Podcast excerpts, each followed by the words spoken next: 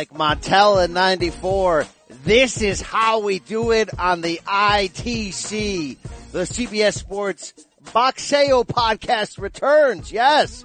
And you better believe it is juice to the gills with another lethal dose of that performance enhancing audio. The Brian Campbell, without question, the man whose name is on the marquee, all that weird stuff, the voice that you hear. About ready to bring in Rafe Bugs and recap another wild weekend in the sport of the sweet science, including a full on the site recap from Canelo's debut in the zone, brothers, and much, much more. Hey, you want interviews? We got 2019 International Boxing Hall of Famer, the broadcaster, the trainer, the great Teddy Atlas stopping by today to, I don't know, get, uh, really just speak it, speak life. He's about to speak life with us, alright? About the big moments in his career, about his philosophy. There's so much philosophy, guys. You're not, I mean, this is good. This is, this is gonna be so damn, I love Teddy.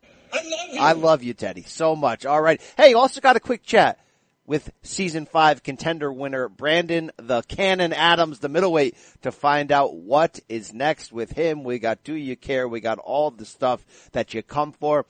Hey, you're going to notice some changes with this show in the near future. Stay tuned. Don't panic. Your boy BC still here. But, you know, I mean, like, like Tupac said, it's up to us as a people to start making some changes. The old way wasn't working. So it's on us to do what we gotta do. To shoot the load, right? I mean, I mean, I mean, you're damn right. That to survive, right? I'm sorry, to survive, to survive. But, but, you know, still I see no changes. All right, let me bring him in. He's my uh, podcast partner, my best friend in box. He's an internationally renowned author, editor, writer. He writes books. He'll he'll serve you a pint at McSorley's if you're lucky one day. His name is Bugs, and you know, if you're if you're the right woman out there, maybe, just maybe, Let me lick you up. Let me lick you down. Rocky Fielding, he's going down. Oh, you get knocked out. Rafe Bartholomew. I saw you in your hometown this weekend. You're back on the left coast. How is it?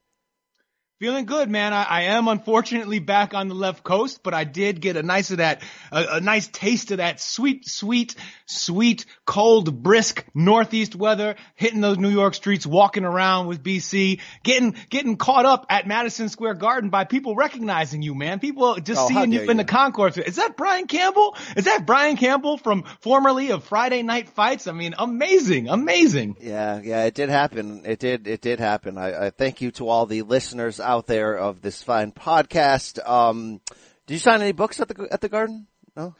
I did not sign any books at the garden. I signed a lot of books at home and you can go buy them, McSorley's two and two, uh, at the bar. Those are the books we sell at the bar. Uh, we also sell that basketball book, basketball love story for the holiday shopping if you still need a late Christmas gift. So get up out there.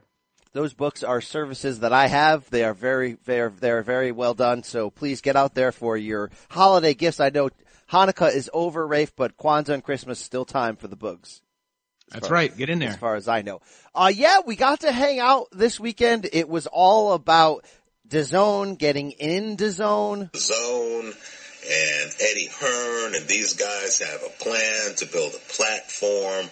They're luring people like Canelo to the platform and And hopefully for DAZN, Rafe, they lured a lot of subscribers to the platform with the promise of your boy, Big Red.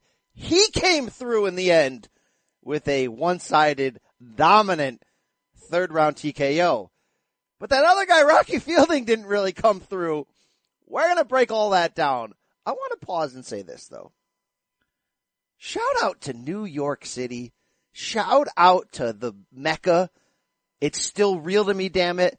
The world's most famous arena, Madison Square Garden. Rafe, I'm a, you know, Connecticut guy, grew up right outside of, the state of New York. I always still wave that flag and say that when somebody like makes their debut at MSG or, hey, I love this band, but guess what? The last night of the tour, they'll be at MSG. I'm always hyping it up to be magical. It's the first question I always ask somebody when they're going to make their debut there or whatever. Heck, Rafe, I saw the circus there once and it was the best circus I've ever seen. True or false? On Saturday night, that was a crowd that came for some Big Red, that came on levels that really like, they might have all, they might have all done that, Rafe. This was like the best crowd I've heard in a long ass time. True or false?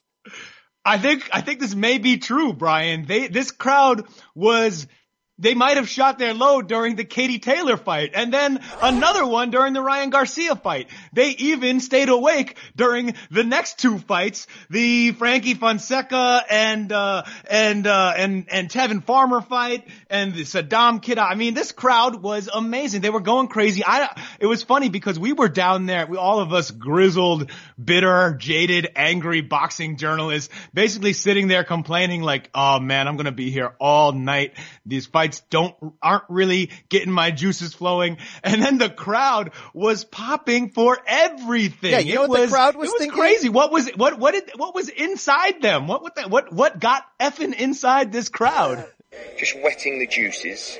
I mean, there was so much juices being wet, Rafe. Um, so it wasn't like a normal boxing crowd either. So I'd say probably the best so I didn't go to Cotto Judah, which is supposedly like one of the great all-time MSG crowds. I did go to Cotto Margarita, Margarito 2 in 2011 and that was a, a full-on party. That was insane. Uh, if you remember, round one of Cotto Sergio Martinez was like explosions, but that was more of a natural boxing crowd reacting to the moment. This was just a crowd that was like deliriously happy to be there. So I don't know if I chalk it up to being like hey, look, there's a lot of East Coast Mexican fans that don't get served because big name fighters don't, when they reach a certain pay grade, don't often come back to New York because of the taxes, right? So maybe this was their way because look, like you said it, it whether it was Ryan Garcia, whether it was anybody who was even remotely not even Mexican, but like Latino in any way, they were doing chants, they were doing, they did a damn wave, Rafe. They did a damn wave over and over again. This was a crowd that wanted it. And maybe it's not surprising because New York's a, you know, a melting pot of all kinds of cultures. We've seen Klitschko come in there and draw a big reaction. I, we've seen Triple G come in there and draw a big reaction and Kazakh flags everywhere. It was really fun to see.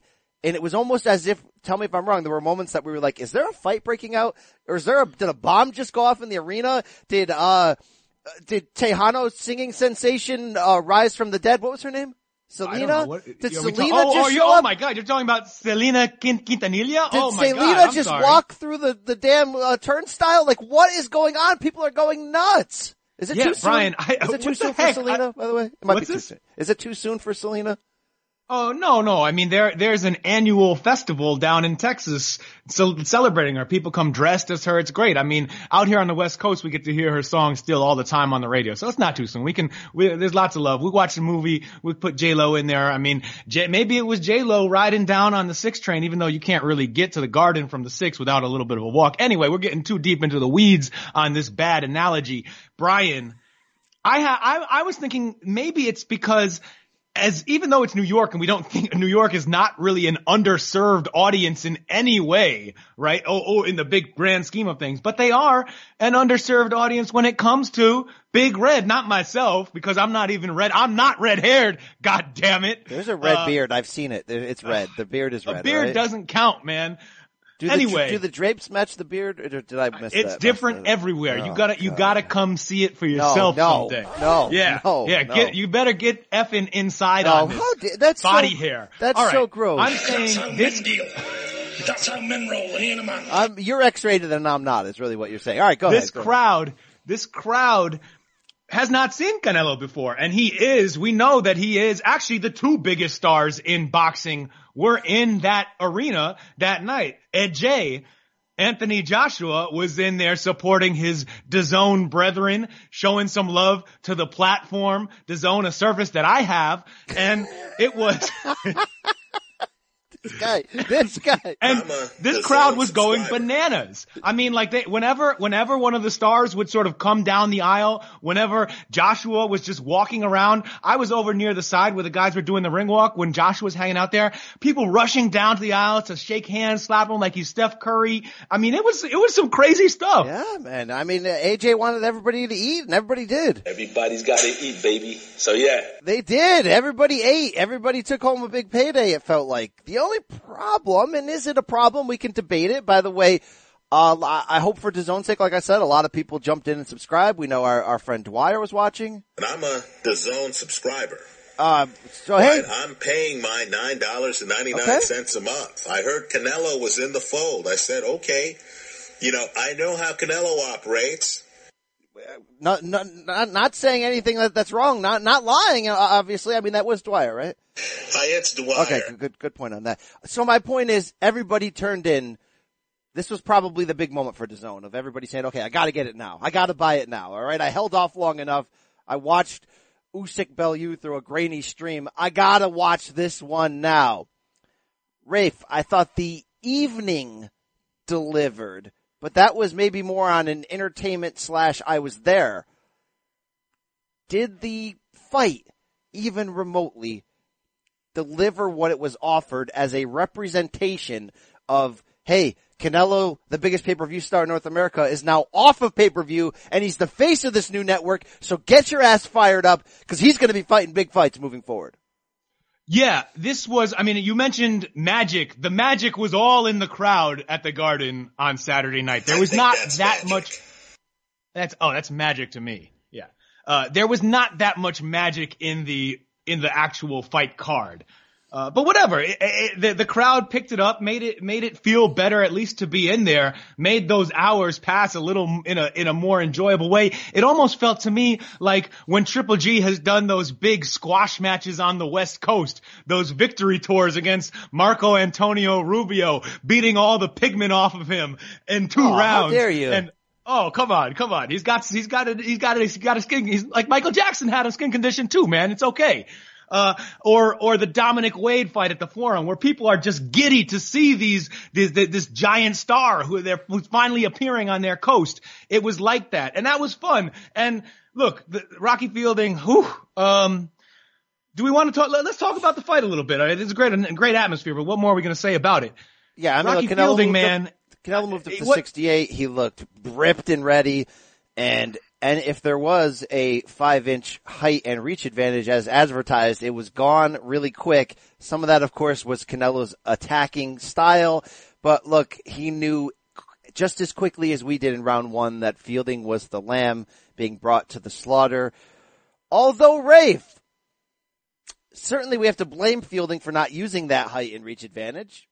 And Yes, we do. We may have to blame your guy Dwyer, who's back, by the way. He delivered the AJ Fury multiple reactions. He's back in business, but he's also back in business trying to talk us into stuff like this. Whatever you think about Rocky Fielding, just think about what you would be thinking if you were Rocky Fielding. Some guy at 160 pounds, some middleweight, is going to try to gain weight and fight me in his first fight at super middleweight? And he thinks I'm going to be concerned about what? His punch? Some guy who's shorter than me thinks I'm going to be concerned about what? His reach? Yeah, yeah, Dwyer, get concerned because he just kicked Fielding's ass. Like it was like, sadly in the end for all the buildup, Rafe, this wasn't even, this, this wasn't even like, hey, let's just celebrate the narrative of Canelo had his debut and he looked amazing. Unfortunately, the real narrative was, what the hell happened to Rocky Fielding? I don't look. We have the most, most even, even fairly hardcore guys like us. I mean, the, the hardcore, the, the, the triple X rated furies among us who love the sport of boxing. Unless we're British, we probably only bother to watch Fielding get knocked out once in the first round and knock out the great Tyron Zeuge once in the first round. So we've seen two rounds of this guy. So I, I don't know. I, I, certainly had higher hopes than what I saw. Just what, why not try and use some of that dis, some of that length? Move a little. Why just stand there and let an amazing body puncher come, walk right up, stand, step right up to you and, and just start taking you apart with beautiful combinations. I mean, well, Fielding did it, fight back, Rafe, but there was nothing on his punches. There was no extension, no bending of the legs. He was just like it was pitter patter. It was it was it was our guy Paulie. Fielding was pitter pattering like Paulie. Although, hey, like Dwyer said, if you're Rocky Fielding, you have this giant size and reach advantage, and you gave it away because you crouched and bent forward. And you didn't put any mustard on any of your shots. I know that we are saying something from the outside looking in that is easier said than done. But let's not forget, Rocky, you're the bigger man, you were the champion, all these things like the guy just laid a fat egg, Rafe. Like I thought at least he was going to linger and box, maybe get knocked down once, and then eventually get stopped late. There's no late. He got his ass kicked. He got dropped in rounds one, two, and three by he body shots. Double kebab in three. The fourth, the, one of the four knockdowns was technically not by body shot, but was set up by multiple body shots. And he was smiley. He was taking Cotto knees. I mean, what do I want from this guy? Do I want him to just stand there and let himself get sent to hell? No, I guess I wanted a little bit more. Uh, it's not to say that Canelo isn't all advertised. He is, but I mean, we all look. I mean, our guy Stephen A. may not have been wrong, and you, you know, I love me some Saul Canelo Alvarez. Yes, we know, and you being a hater for the years, obviously finally came around when when Saul did make these leaps and was like, no, he's legitimately a top you know, three, four, five pound for pound fighter. He's scorecards or not, right? He is.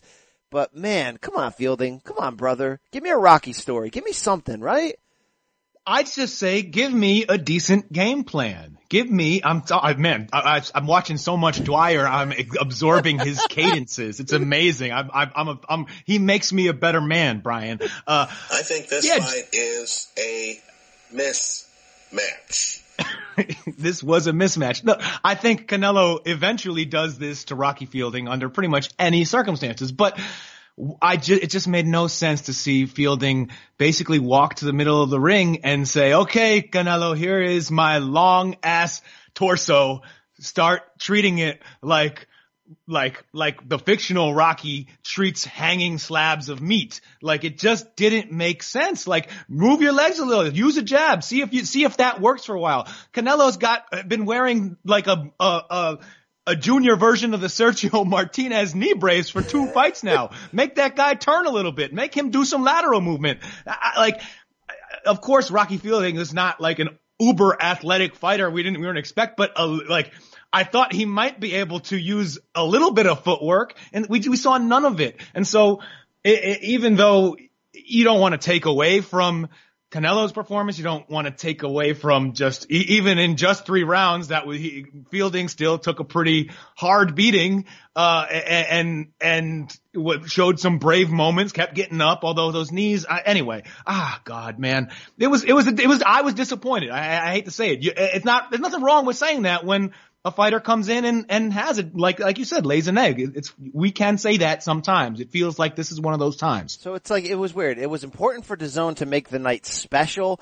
to make you feel like, okay, I'm no longer paying $70 to see Canelo. I'm only paying $9.99. And by the way, this first one's free. And it's like, he dominated. He's still the star. There's still names he could fight that's big, but you needed, you, you needed something that didn't make it feel like a farce. That in the end you didn't go, like, look, we all knew Fielding was the patsy being brought in. That's why Canelo moved up in weight. It wasn't even a real title. They just wanted to say he was the ninth Mexican fighter to win titles in three weight classes, in which in weird ways is not even true. We all bought in on that and said, okay, we know what's really happening here. But in the end, we just wanted a little bit more. I, by the way, did as a hedge better, did Dwyer officially go on record and say you should put your money on Fielding like he did? Yes, yeah, but he he told you the right hedge. He got it right. His hedge worked out. He probably didn't lose. He said bet on Fielding at the plus seven hundred, so get the big long odds, right? The like the big long super middleweight with the big long odds, and hedge it on the under if Canelo knocks him out. Uh, so that way you're you're not in too much trouble. So so he breaks basically breaks even, but his big bet didn't. And he has told us before he's as a hedge better. He makes these kind of risks. And the best opinion is is your, your own. own. That's right. Now we get even more ridiculousness in boxing. And it's sad. Yeah, it really is. It really is, Dwight. Oh, wow. All right. So Canelo blows him away. The crowd ruled. Before we get into the undercard, we got to get into what's next. So as of right now, Triple G has yet to decide where he is going. And there was a lot of talk.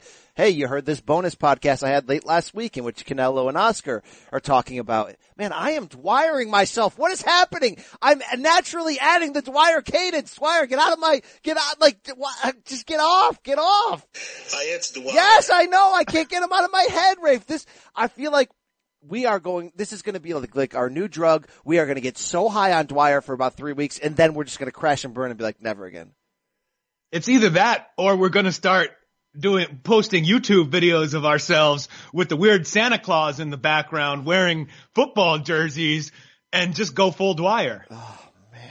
I've looked that, at a lot of guys. Yes, yes, yes, yes. I've looked at a lot of guys, Richard. I have looked at a lot of guys too. And I want to start telling my webcam about it and oh. putting it, you know, we talk about DAZN is the future, pay-per-view is dead. No, Dwyer is the future, Brian. Oh my god. I mean, this is, oh, I need the help of fans. Now I need help from you, the boxing fan. Oh god. All right. Oh, now hello, let's, hello, so, my boxing fan. hello, fans. hi, Uh, welcome to Kansas Store. Uh, uh, do not ask what is on the USB stick, uh, is Hayden no, no, no, no, no, no, no, no, no, no, no, no, no. Stop it. Stop it right there. All right.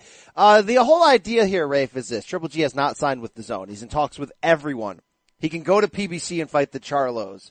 He can go to E ESPN and, I don't know, fight nobody, but be on ESPN. It's sort of like the same thing about Pulev signing with ESPN. It's like, what top ranked middleweights do you want to see Triple G face? Can't wait to see him in there with Rob Brandt and Ryota Murata. It's going to be quite uh. a victory tour. Way to go out in style, my man Gennady. All right, but here's the wild card in this. We all thought Danny Jacobs, as an Eddie Hearn fighter coming off of the end of HBO, would automatically sign with the zone so he can fight Canelo, potentially fight Triple G, fight Andrade, fight maybe Billy Joe Saunders, who's not a DAZN guy, but as a Frank Warren guy can be made and already had a fight scheduled originally to be on DAZN. Uh, Danny Jacobs hasn't signed with anybody either, and you get the feeling that he's trying to read the political tea leaves and say, look, am I guaranteed to be getting Jacobs next year if I go to zone? Or should I go back to Al? Well, no, he never left Al, but you get what I'm saying. Back to PBC and maybe fight, you know, then maybe ultimately find out the question that we've been talking about a long time. Boy, you ain't even touching M yet. I'm touching M's. That's why I made my way I to get it. HBO. I get I know you're gonna or I get probably that. get, it. You don't know what I'm touching. But don't say Well, that's true. He did not know what he's touching, but he could be touching M's with Charlo, which we would all be fired the hell up with. Daniel Jacobs came in the ring, shook Canelo's hand. They didn't do the big fiery explosive face off though of like, you know, I want you next, blah, blah, blah. Because I don't know if Danny Jacobs trusts that he's necessarily getting Canelo, and this is the whole narrative coming in. I asked both Canelo and Oscar, you heard last week, they danced around the question, but the idea is this, now that the money is all guaranteed, is Canelo just gonna do Floyd matchmaking moving forward, or is Canelo really gonna continue to dare to be great and fight all these guys in a row? Should Danny Jacobs be next in May, Rafe? Will he sign with the zone? Or did you get a feeling like we're getting set up to fail here? Look, at this point, and, and this is coming from a man whose identity really one of the main, there's a few things that matter to me inside, deep inside in my guts. New York, McSorley's, Philippine basketball, my family. Hating on Canelo Alvarez is right after those things, Brian. And so coming from me, coming from me, I say you, we still have to give, I, I, I believe we, Canelo deserves the benefit of the doubt right now. All right. This fight, Rocky Fielding was a bit of a joke. It looked like more of a joke than it even sounded like on paper going in. But Canelo fought the fight of his life, a fight of the year contender, maybe deserved. We haven't really looked in, and tried to break this down yet. We haven't done the Wiley on this yet, but Canelo Triple G2 might be the fight of the year.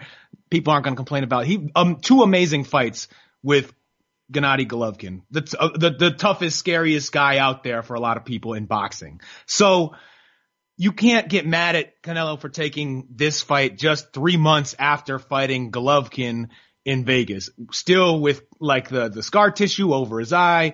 Uh, it, so I'm not mad at Canelo for this, but if the pattern holds, if, if we do see Floyd matchmaking from here on out, then hell yes, uh, let's start a riot. Burn the whole thing down. Wow, the platform? Um, You're talking about attacking the platform? I, I will look. I, I, this may no longer be a, a service that I have if if if it goes that bad. Wow. I will I will I will unsubscribe and resubscribe just to watch Usyk fights. Wow. But you're right. You're right that we need to wait and see. I just thought that you had Jacobs there and you didn't really use him necessarily. After the fight, everybody was so non-committal about what actually is next. And then I got Dwyer in my ear, kind of getting me all cynical. I thought the zone was going to hit us between the eyes with some great fights. Who's Canelo going to fight? Tom, Dick, or Harry? I mean, it's a fair point, and I want it to be Jacobs next. If they don't feel like Triple G sh- is going to sign, it probably needs to and should be Jacobs for a May Cinco de Mayo Super Bowl boxing weekend type of card. And again, what's the deal? Does Danny Jacobs have bad breath or something?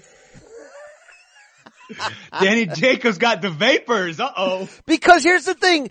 David Lemieux missed weight and, and had to kind of be medically pulled from his co-main event against Tureano Johnson on Saturday. We know that this DAZN thing will be going in the wrong direction if Canelo defends his WBA regular super middleweight title on May 4th in Las Vegas against David Lemieux, who now probably has to move up in weight anyway because it's hard for him to make 160, it seems. If he fights Lemieux at 168 for the secondary title, even though last week I was telling you I wanted that, I kind of was into that idea next, but now suddenly I'm, I'm oddly cynical. I mean, look, Rafe, that, that fight will bang no matter what. I guess I just need one of these two to sign. I need Triple G or Jacobs to sign with DAZN, right? so that you know we're at least building to the fall of getting the trilogy or getting the Jacobs fight. It would make the Lemieux fight in May if it happens not be as bad because you're like, okay, this is like him fighting Kirkland, just a better version in Lemieux all over again, right? I mean, like, does does somebody think that David Lemieux is a more attractive opponent than Danny Jacobs or Golovkin?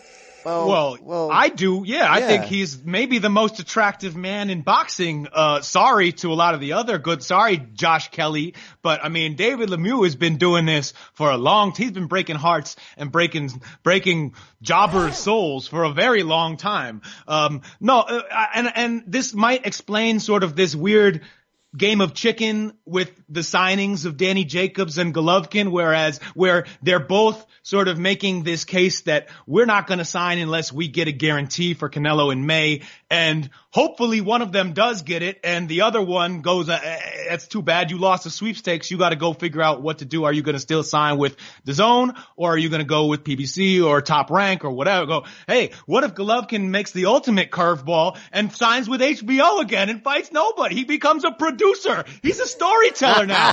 Whoa, amazing beautiful, clean, nice. I don't know if you made that drop. Oh, I did not. I need to make that drop. So we'll we'll make it someday. Oh man, just I um, want you to remember one thing.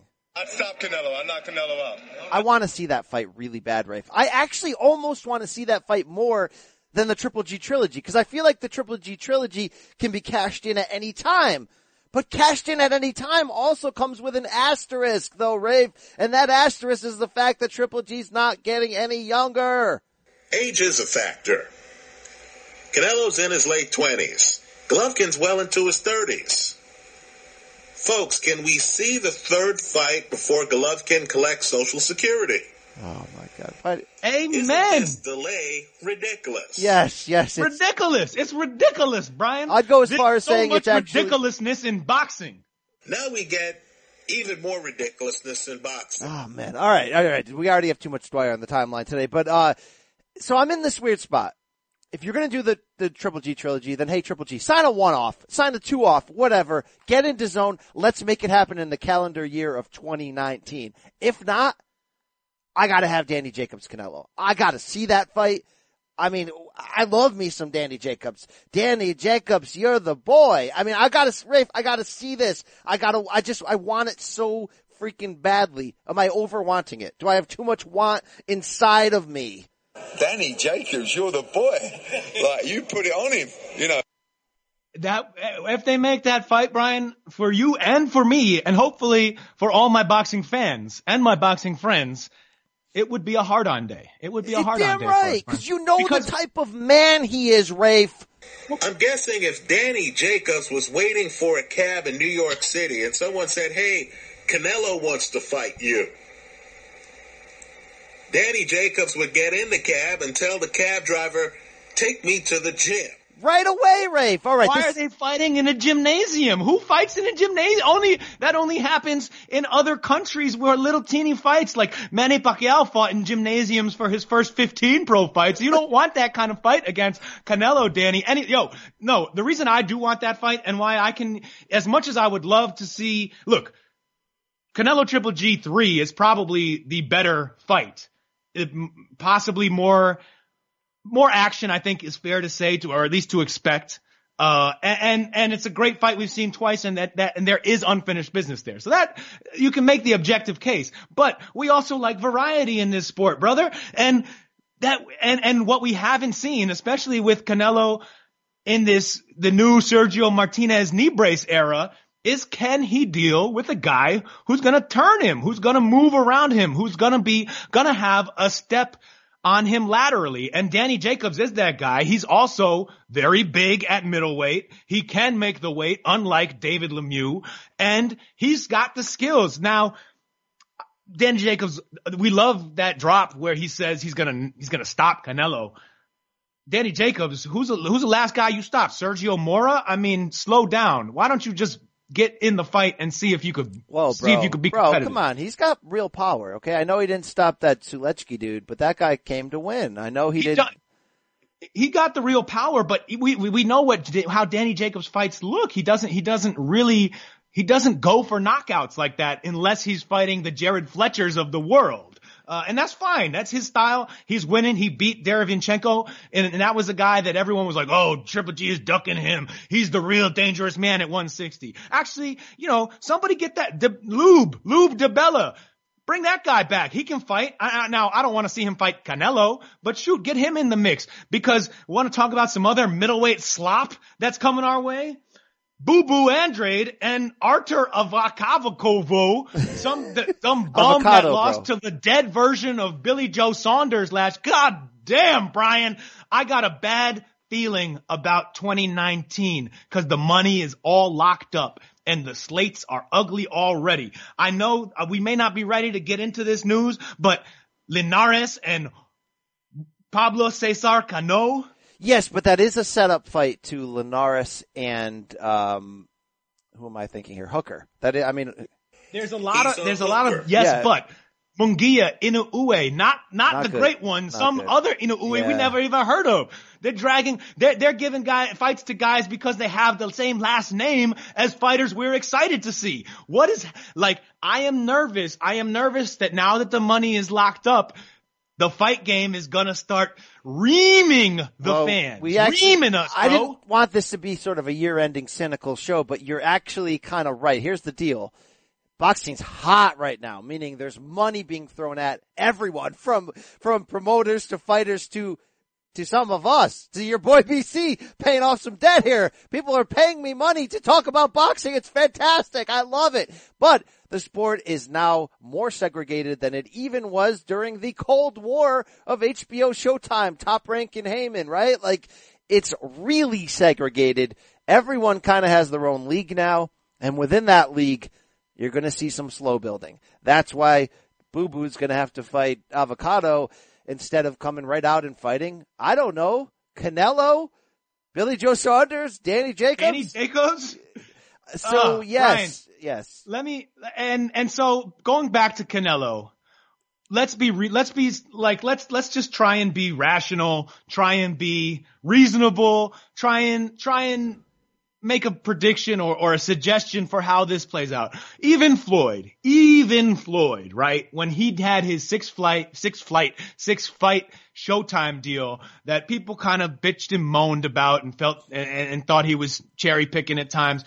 Floyd basically gave us one for me, one for you, right? He always did, he always went back and forth. Robert Guerrero, Canelo. Uh, Maidana turns out great. We'll get to Maidana again. You know, uh, Pacquiao, Berto. Oh, so it, it- this, there is, was like this is Berto. This is Berto, actually. that was yeah at the worst possible time. But what at that point he was on. In any case, he basically went one for There's me, one one thing for to you. say about Broner getting that Canelo fight, by can the do way. that too. Do that, and I'm fine with it. Okay, so that's a fair point. Yeah, Yeah, and by the way, Broner getting the Floyd fight in 2015. Al Haymon to go. Yes, Al Haymon is still the damn goat. Um, you're, that's an interesting way to look at it, and you're right. It was every fight of those three years for Floyd. It really was. Easy one, kinda hard one. Easy one, kinda hard one. So, if Canelo can do that for us, and you're right, he just did that. We got the damn Triple G rematch fight of the year, and we got the fun soft one. Now, if Lemieux is the fun soft one in May, which by the way is really fun in theory, but also one of those other guys signs and we build toward all right, here's what it's got to be. Then the second fight in 2019 for Canelo on the zone has to be, you ready? Has to be Triple G, Jacobs, or Saunders. No Saunders. Don't even let Saunders in there. Come on. Why? The guy, you He saw he- what he, he- did to Lemieux. You saw that, bro. You got sure, he did that to? Lemieux. Look, I, Lemieux is a good, fun fighter. He's a co-main fighter. He he just let's let uh, the more Dwyer cadences. It's happening, man. He's in. He's in, he's he got in. He got effing inside on me. We may have to Um, put a Dwyer block on the show moving forward. like he just, he, he just gets inside you. Yeah, you're right. It is. It is. moratorium on Dwyer for a minute. Um, I don't look. Saunders doesn't even have a belt anymore. Let him let him prove himself again. He does not earned. He's not a good actor in boxing. He box, boxing. He he comes in overweight sometimes. He he sometimes he shows up looking like a million bucks. Sometimes he looks like absolute trash. He throws chicken at Deontay Wilder. Very disrespectful. Very very disrespectful. And he does he does weird stunts with crackheads in Britain. Yeah, I mean, you're right. He's not a good he person. tests positive. He eats boar, untesticled boar meat with your, we gotta be your bull. Uh, it's just, let's, let, I think he needs to uh, build up some equity in the sport. Unless, unless, okay, I, I, if, if we want to get Saunders back in the mix, then fine. Saunders can be the soft touch. Saunders can be the, the Canelo's, okay, you get one. But he cannot be in there for the Jacobs or the Golovkins. No, no, no, no, no, no. No, no, no, no, no. Um, so hey, let's see what happens here. It's gonna be fun to watch. I hope we don't get let down, but Canelo, uh, if you want to come back to MSG, I- I'm all in, bro, and you can fight whoever you want, cause that was a fun atmosphere. I'm a New York based guy. Let's do it. One thing that I really liked about this, and, and I, it made me think that maybe, especially with Canelo's guarantees, right? He's, he doesn't have to think about pay-per-view upside every time they make a fight anymore, which I think is really a cool thing in that he can then take his act on the road when he does these so if say he does the one for me one for you schedule when he does the the garbage fights or the less marquee matchups he can take that to weird domains and people get a chance to see the real star treatment it get it i mean that that energy that it, it, there's something special about that. He can take that to Omaha and let the Terrence Crawford fans enjoy Big Red. Well, he can I take think it- they're going they're bigger. Talking, Oscar's talking about going and taking him back to Mexico. Yeah, Azteca, they, they want to, I mean, in reality, they, they can try to make a run at that, uh, boxing attendance record. What is that? It's, uh, Chavez Sr. against Greg Haugen in front of, I don't know, 400,000, Was it, 193,000 people or something ridiculous? There, no, no, I, you you are incorrect. Uh, I believe the the all time boxing attendance record is 80k at Wembley. You dosser, you s house, you tosser, you wasteman. There's only one record. There's only one Cobra. Not quite each thousand though, was it tonight? Oh god. Shout out to Alex Godinez, our, our number one fan. Thank you. Uh, shout out to the Irish crew. Uh, alright. Uh, yeah, yeah, I would, I'd be down. He can go to Mexico. He can do some fun things here. We'll see where we're going. Undercard, um, I, I think I'm in on Tevin Farmer. He's fun, Rafe. He, he outboxed Francisco Fonseca, but you know what? For all the facts that people were yelling boring at times and that fight got ripped, Farmer kind of stood in the pocket and just tried to make it more fun than it, than it probably needed to be. I enjoyed that fight. He takes a decision and he wants Gervonta and he's got a wandering eye and he's fun to watch. are are the opponents confused? Is that a is that a strategic advantage? We're like, oh man, I can't read this opponent. I don't know where he's trying to hit me. Um, I don't know, but yeah, look, it's it, it cuts both ways because you, everything you said was right. At the same time, because he just doesn't have power, there it, there's sort of a repetitiveness to his fights where you know, especially against a guy who's limited like Fonseca, you're you you just know okay, he's gonna go in, win this round, he's gonna land some flashy punches. They're not really gonna hurt the other guy. It's not. It, it's hard to. It, it would be. I think if this card played out as it was intended and there was a little more a little more banging with David Lemieux and Tureano Johnson, with the Virgil Ortiz fight that got shut down over LASIK eye surgery. New York, you need to figure some stuff out about that, but whatever. If this card had, that maybe the, the farmer fight would have went over better, but coming on the heels of 10 rounds of Mauricio El Maestro Herrera and Saddam Ali and people were just like, shoot me now. It wasn't the best timing. Yeah, I'm with you on that. Uh, Rye guy though, Ryan Garcia, First fight with Canelo trainers Eddie Reynoso and his pops uh, che- Chepo. Yeah, Chepo. Uh, yeah. looked looked pretty damn good. Now he was in there kind of with a. Uh, I where did wanna... they? Did you BoxRec this guy? I, I meant to and forgot. But where the hell did they find this man? Uh, this guy was a clown, but you know what? He made it kind of fun, and he also was sneaky enough that Garcia never could really shoot his shot, as he likes to say, because he was getting hit back. But here's the thing what Ryan Garcia did. He looked patient. He looked poised. He used his height and reach. He wasn't the guy who overextended himself in his last fight. Who did he move up against? Was because he looked great against Velez, and then who did he look bad against? You remember? The guy that came after, he didn't look great against Velez. He looked good, and then the next guy I forget already. Yeah, I, I forget, forget too. It's not worth some dude, some, some dude. dude. It some happened. Guy, some guy. It uh, happened. Oh well, I, you know what was good it was on Facebook and Slater called it. That, was, that is that was, true. That is true. Um, I hope it went down for him in the DMs after because he was walking around the inner, the arena with a number one Knicks jersey on and just a smile on his face. Who's the number one on the Knicks? What what jersey was that? I didn't see the back of it. Right now, or, man, the Knicks are so bad. I don't even no, know. Who would have that bad? That that wasn't Amare, right? Who? I mean, Penny Hardaway played for the Knicks back, oh, you know, late in his career. I think he was I doubt, I doubt Ryan Garcia is aware of the the greatness of Penny Hardaway. No, no. Ryan Garcia was born in like 2003, so there's, there's probably not probably not a chance of that. Uh, so he looked good. He dispatched the dude, and I think his he's back on the tracks. And I think whether it was the right place, right time with the New York and the pro Mexican crowd for Canelo, they loved the crap out of him, Rafe. And when he did that whole speech after of, you know, I don't speak Spanish, but I got the Mexican blood in me, people went nuts for him. Nuts. I, I like that he's back on track because look, he's either uh, going to get his soul taken when he finally steps up or not. But I want him to actually get there first, Strafe, and I want him to look good doing it. Smart move changing up his team. It was one of those hard decisions. He had to tell his dad, look, you're going to take a step back. Eddie's coming in. I want to say one thing about Eddie Reynoso. I don't know the guy. English not so good, but um I Tuesday last week I was doing those uh those interviews for the podcast and in between I saw Chepo and Eddie talking to Ramiro, Golden one of Golden Boy's PR guys, and I I kind of did an overexcited BC uh, Campeon type moment, and I jumped into their conversation, and I was like, "Excuse me, excuse me," and I put my hand on Eddie's shoulder, which he instantly was uncomfortable with, and I was like, "How's Ryan? How's Ryan Garcia? I'm fired up for this. How's it going?" And he stopped. He looked me in the eye for one second, turned back, and continued his conversation. So like it was a gigantic no sell. Now, in theory, I was in the wrong, Rafe. I interrupted his conversation. I know he doesn't speak English, yet I still tried to wavos my way in there out of excitement for, it. I don't know, maybe he would show me the DMs. So I thought I was going to get something from this interaction and I got stone cold stunned. All right. Just, just another, another instance of BC getting no sold in public by one of his boxing heroes. It, it, there's no other way it could play out, man. Darren Barker would never hang out for you. And you I thought no Chepo business, would bail me you out. You have no I, business hanging out with a top bloke like Darren Barker.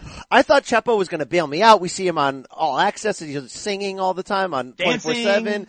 No, he, he, no, no, no. Basically, no, he no, was no. like, you think I care what that guy had to say about King Rye? All right. Let me, so, so King Rye, I think the only thing that I would like to see him use is his jab, man. He's, he's long, he's got quick hands. He, he still didn't, he still didn't really use the jab a lot. And fine. He hasn't needed it really a lot yet in his career. He's a, he's got, he's a good, he's got good timing. He's a good counterpuncher. It, it, there's a lot to work with. But man, a, a, a tall, rangy guy like that, quick hands, shoot, this, this boxing could get maybe even easier or he could get even better if he just, just, just boom, get a nice little one-two going. Yeah, look, Please I, work on that. I'm an old school guy. I'm an old timer. I prefer jabs. I'm an old timer. I go back to the 1970s. All right, all right. Thank you, thank you, Dwight. I've All right. looked at a lot of guys, Brian. And now for more ridiculousness in Boxeo. Hey, uh, Friday night, you, I'm going to say unnecessarily poo-pooed when you got all kinds of salty last week on the show heading into Do You Care about Zurdo Ramirez and the rematch with Jesse Hart. They had the fight earlier this year. It was, it was, you know, one of the action contenders for best and they kind of repeated it. Maybe this one wasn't as good, but Turtle Ramirez took a majority decision over Jesse Hart. Both guys fought well in the 12th round. Ramirez got rocked and hurt and it was exciting. Kriegel all over the place. It was, it was pretty fun. Joe Tess's beard and a couple things happened here. Some people timelined that, uh, they thought the scoring was too close. I, I thought it was fair. I, I went back and rewatched the fight. I thought it was a fun fight. But the big news is that Gilberto Ramirez, the 168 pounder, the title holder, is done. He's moving up to 175. Did not see that coming. That might not get Triple G with top rank, Rafe. Oh man. Oh, well, what are you gonna do? What are you gonna do? I, look, I do have to, I have to Did you not apologize a little bit. I have to say, uh, uh, issue a little mea culpa. Actually, I got one DM slide that was extremely prescient about this saying, bro, be as salty as you want, but how are you gonna show love to a Tevin Farmer fight and then be like, Zurdo has no ends in Mikasa. Like you cannot, like I'm not, you, and, and that was totally, totally right. Zurdo, but, but what I failed to express, cause we don't, we don't go too deep on Zurdo on this podcast. Maybe that will change in the future is that he's just one of these guys that I'm gonna, I'm gonna dislike. I don't know why. I didn't, I've never, I, we had to sit through that Arthur Abraham fight once on an undercard. I wanted to, you know, jump off a bridge watching that.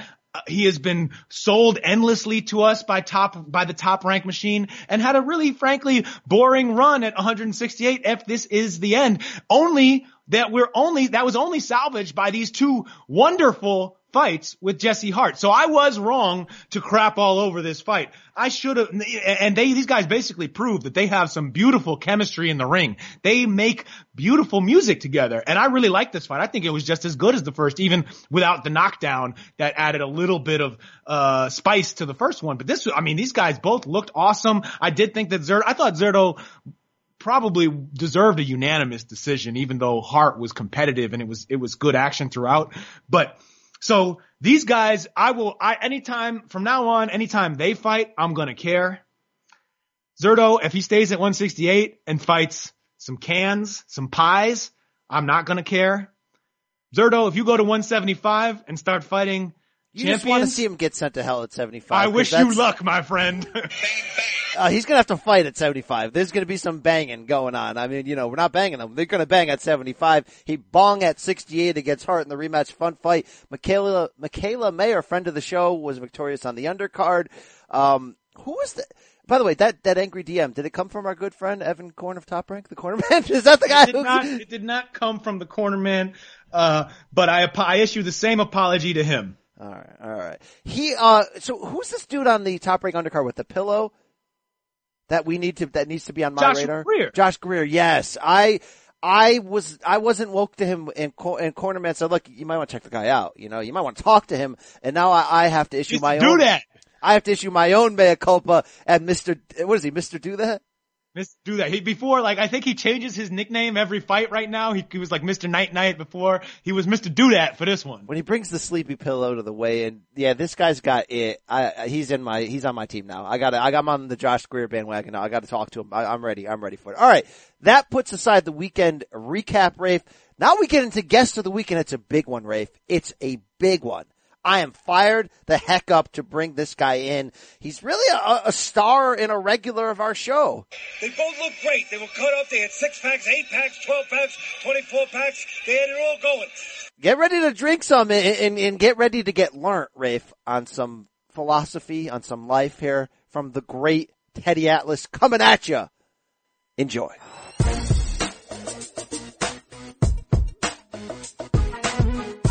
All right, always a pleasure to speak with one of the best minds in boxing history, the great trainer and broadcaster, Teddy Atlas, is coming into the CBS Sports Podcast here. But Teddy, on a much celebratory note, it was announced that you will join the 2019 class of the International Boxing Hall of Fame. I got a million directions I want to go with you, but I want to start right there. Takes into account your entire career, trainer to broadcaster. Congratulations. How do you feel about this, Teddy? I appreciate any time that somebody, you know, gives you a uh, a nice compliment, so to speak. Obviously, you're grateful. You you feel um, you know, you you feel appreciative. Uh, for me, you know, the best thing about it is that it it just allows you something to thank your family with, you know, because without your family, there's no reason to celebrate anything.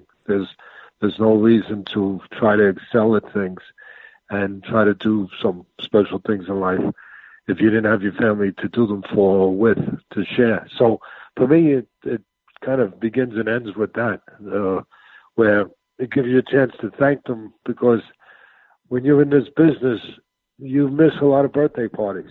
Uh, doing what I've done for 40 years, you miss some graduations you miss celebrations, um, you miss holidays, and um, your family, your family has to sacrifice that with you, and uh, it hurts you, but it also hurts your family when you miss those things. Yeah, yeah, no question. And they, when you're fortunate enough to have family that understands that and allows you to, not only allows you to do it, but you know, supports you in a way where when you do it, uh, you you can still do it with the strength you need to do it with, the conviction you need to do it with, uh, it's just again, it's just another, it's a another opportunity to say thank you to them and and to share, you know, to share something nice with them. To say, hey, you know, this isn't bad. It's a it's a it's a nice thing. It doesn't define you as a person, obviously. You define yourself as a person by the way you live every day, and um, that's how you define yourself. But it, it does it does give you something to uh, to feel good with your family and to share with your family. And for me, that's that that's what it's about. It's it really doesn't extend too much beyond that, to be quite honest. Was this a surprise to you? Was this something you'd thought about? You know, my time could be coming soon. How did you take the announcement in terms of the timing? I wasn't even thinking about it because um I was training a fighter at the time, you know. So the last eight weeks, it's difficult for me when I commit to a fight. I don't do it too often, and when you come back and you get back into that realm, into that dimension of the business, training a fighter, that responsibility, it it consumes me. It can, I guess it consumes anybody, but I can only speak about myself. Uh, it the responsibility. It's like being a parent again. You know, you uh, you have to look out for somebody, and you have to keep your word to somebody. you have to live up to somebody's trust that if they listen to you, everything's going to be okay. And how do you guarantee that in such a dangerous business? How do you do that? It's hard.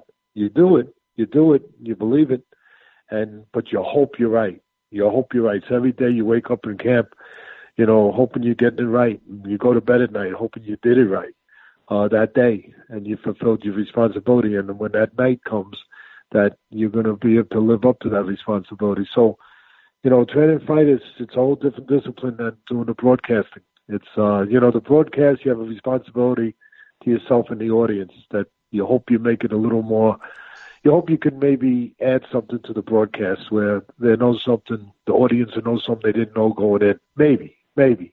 And and you can make it a little bit more interesting, more entertaining, and you can be non biased, be professional about it, and put forward your experience in a proper way uh, to the audience. But at the end of the night, you leave there with no vested interest in who won or lost. When you're training a fighter, again, you know, you have to you have a real interest in who wins and losses, wins and loses, and you you know you have a responsibility to that, and it's heavy. You know, you feel it, it takes something out of you. So I was in training camp for the last two months. uh you know, training my fighter for a world title fight. So uh, I wasn't thinking about the Hall of Fame. I'll be honest with you. They called me they were nice enough, gracious enough to call me uh, while I was still in camp towards the end of the camp and to let me know. And again, they probably would. I don't know that this is accurate, but maybe they were disappointed that I didn't like, you know, get more excited on the phone. But I appreciated it, like I'm saying now. But at the time, again, my thoughts were just, I got to fight it to to fight a very tough fight, and um, I was thinking about that, you know, and I I appreciated the information or the the announcement that I was going to be in the Hall of Fame. It was nice, but I couldn't really I couldn't really embrace it, so to speak, until we got past the fight.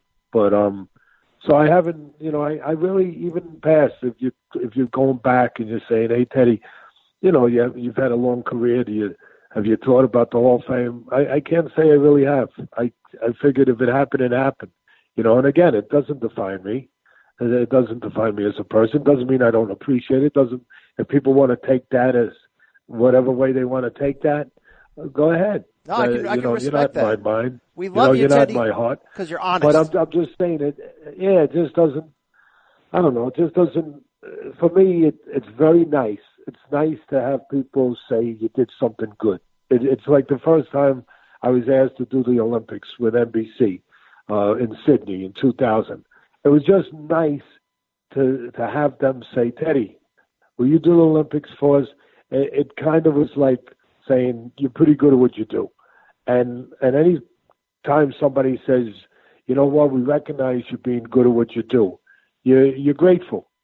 For sure, for sure. Now, Teddy, you, your legacy is obviously twofold, and you, you laid out a lot of that really well between the responsibilities as a trainer, the responsibilities as a broadcaster. I want to start with trainer.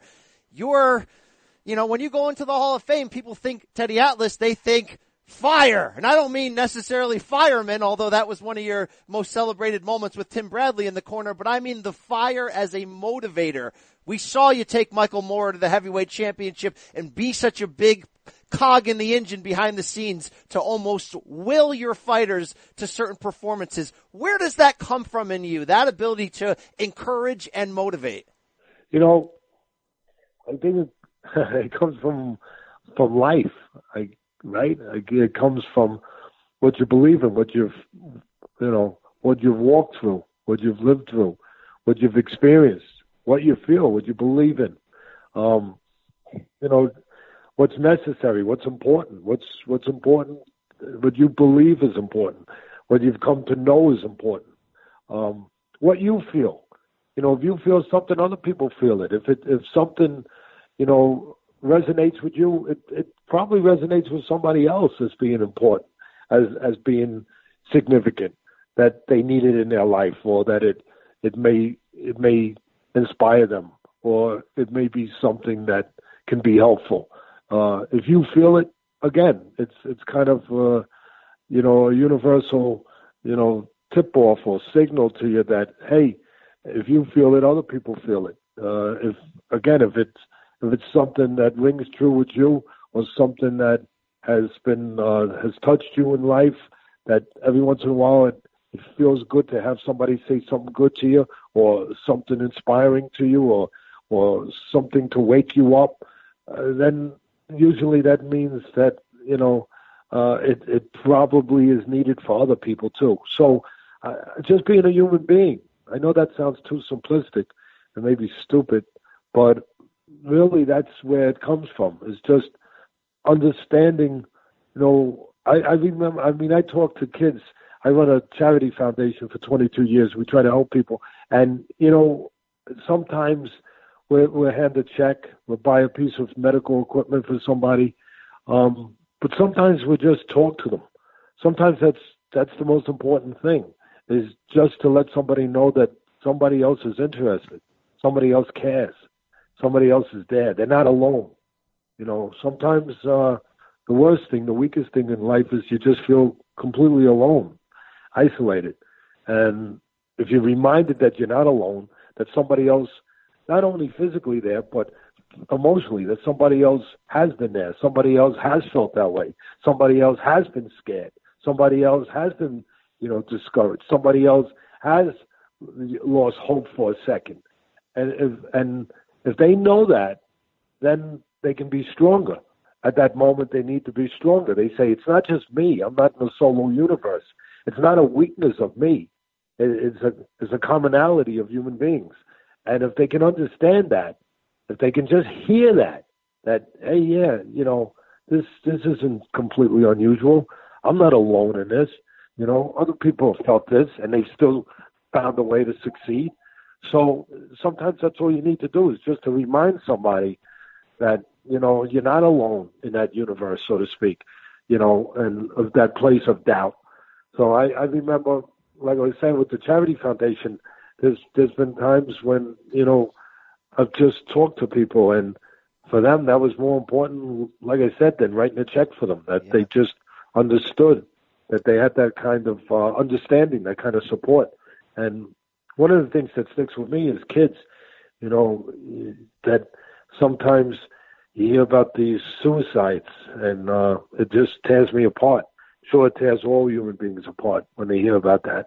And so it just, I, I always take the time to talk to a kid.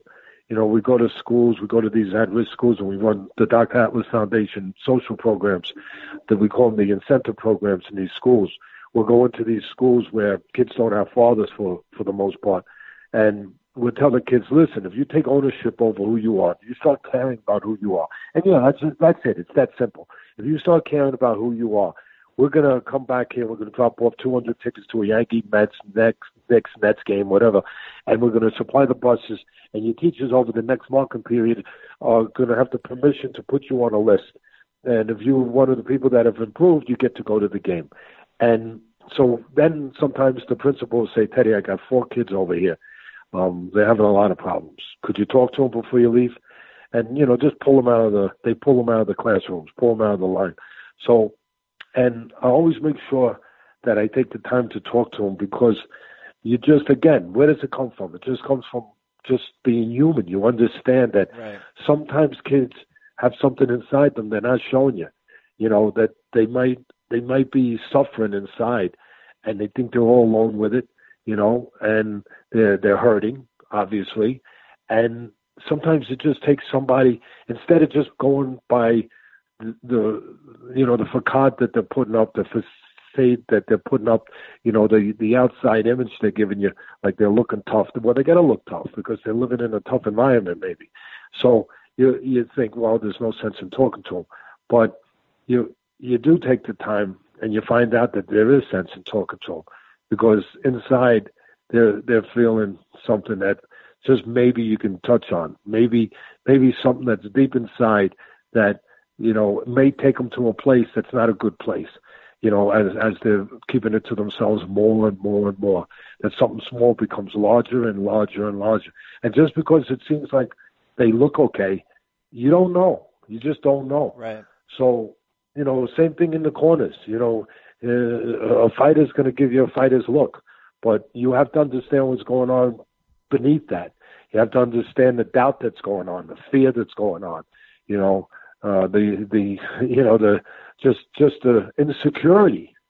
Uh, again, a lot of people think that's a foreign word that shouldn't be attached to a fighter. Guy can go in the ring and do something that 99% of the public can't do, and face somebody man to man, and they're going to be insecure. Come on, get out of here.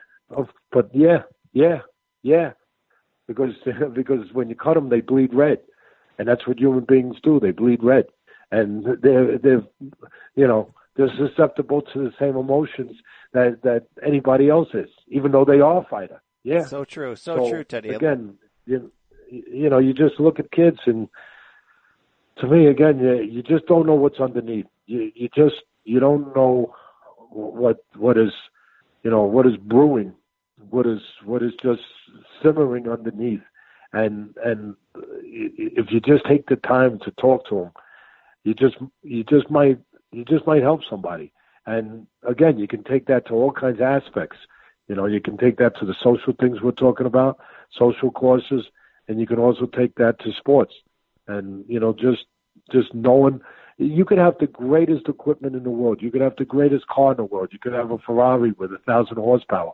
But what the frick good is it if the person driving it doesn't know how to freaking drive it when the turns are coming up 300 miles an hour, 200 miles an hour? What what good is it? What's the same thing?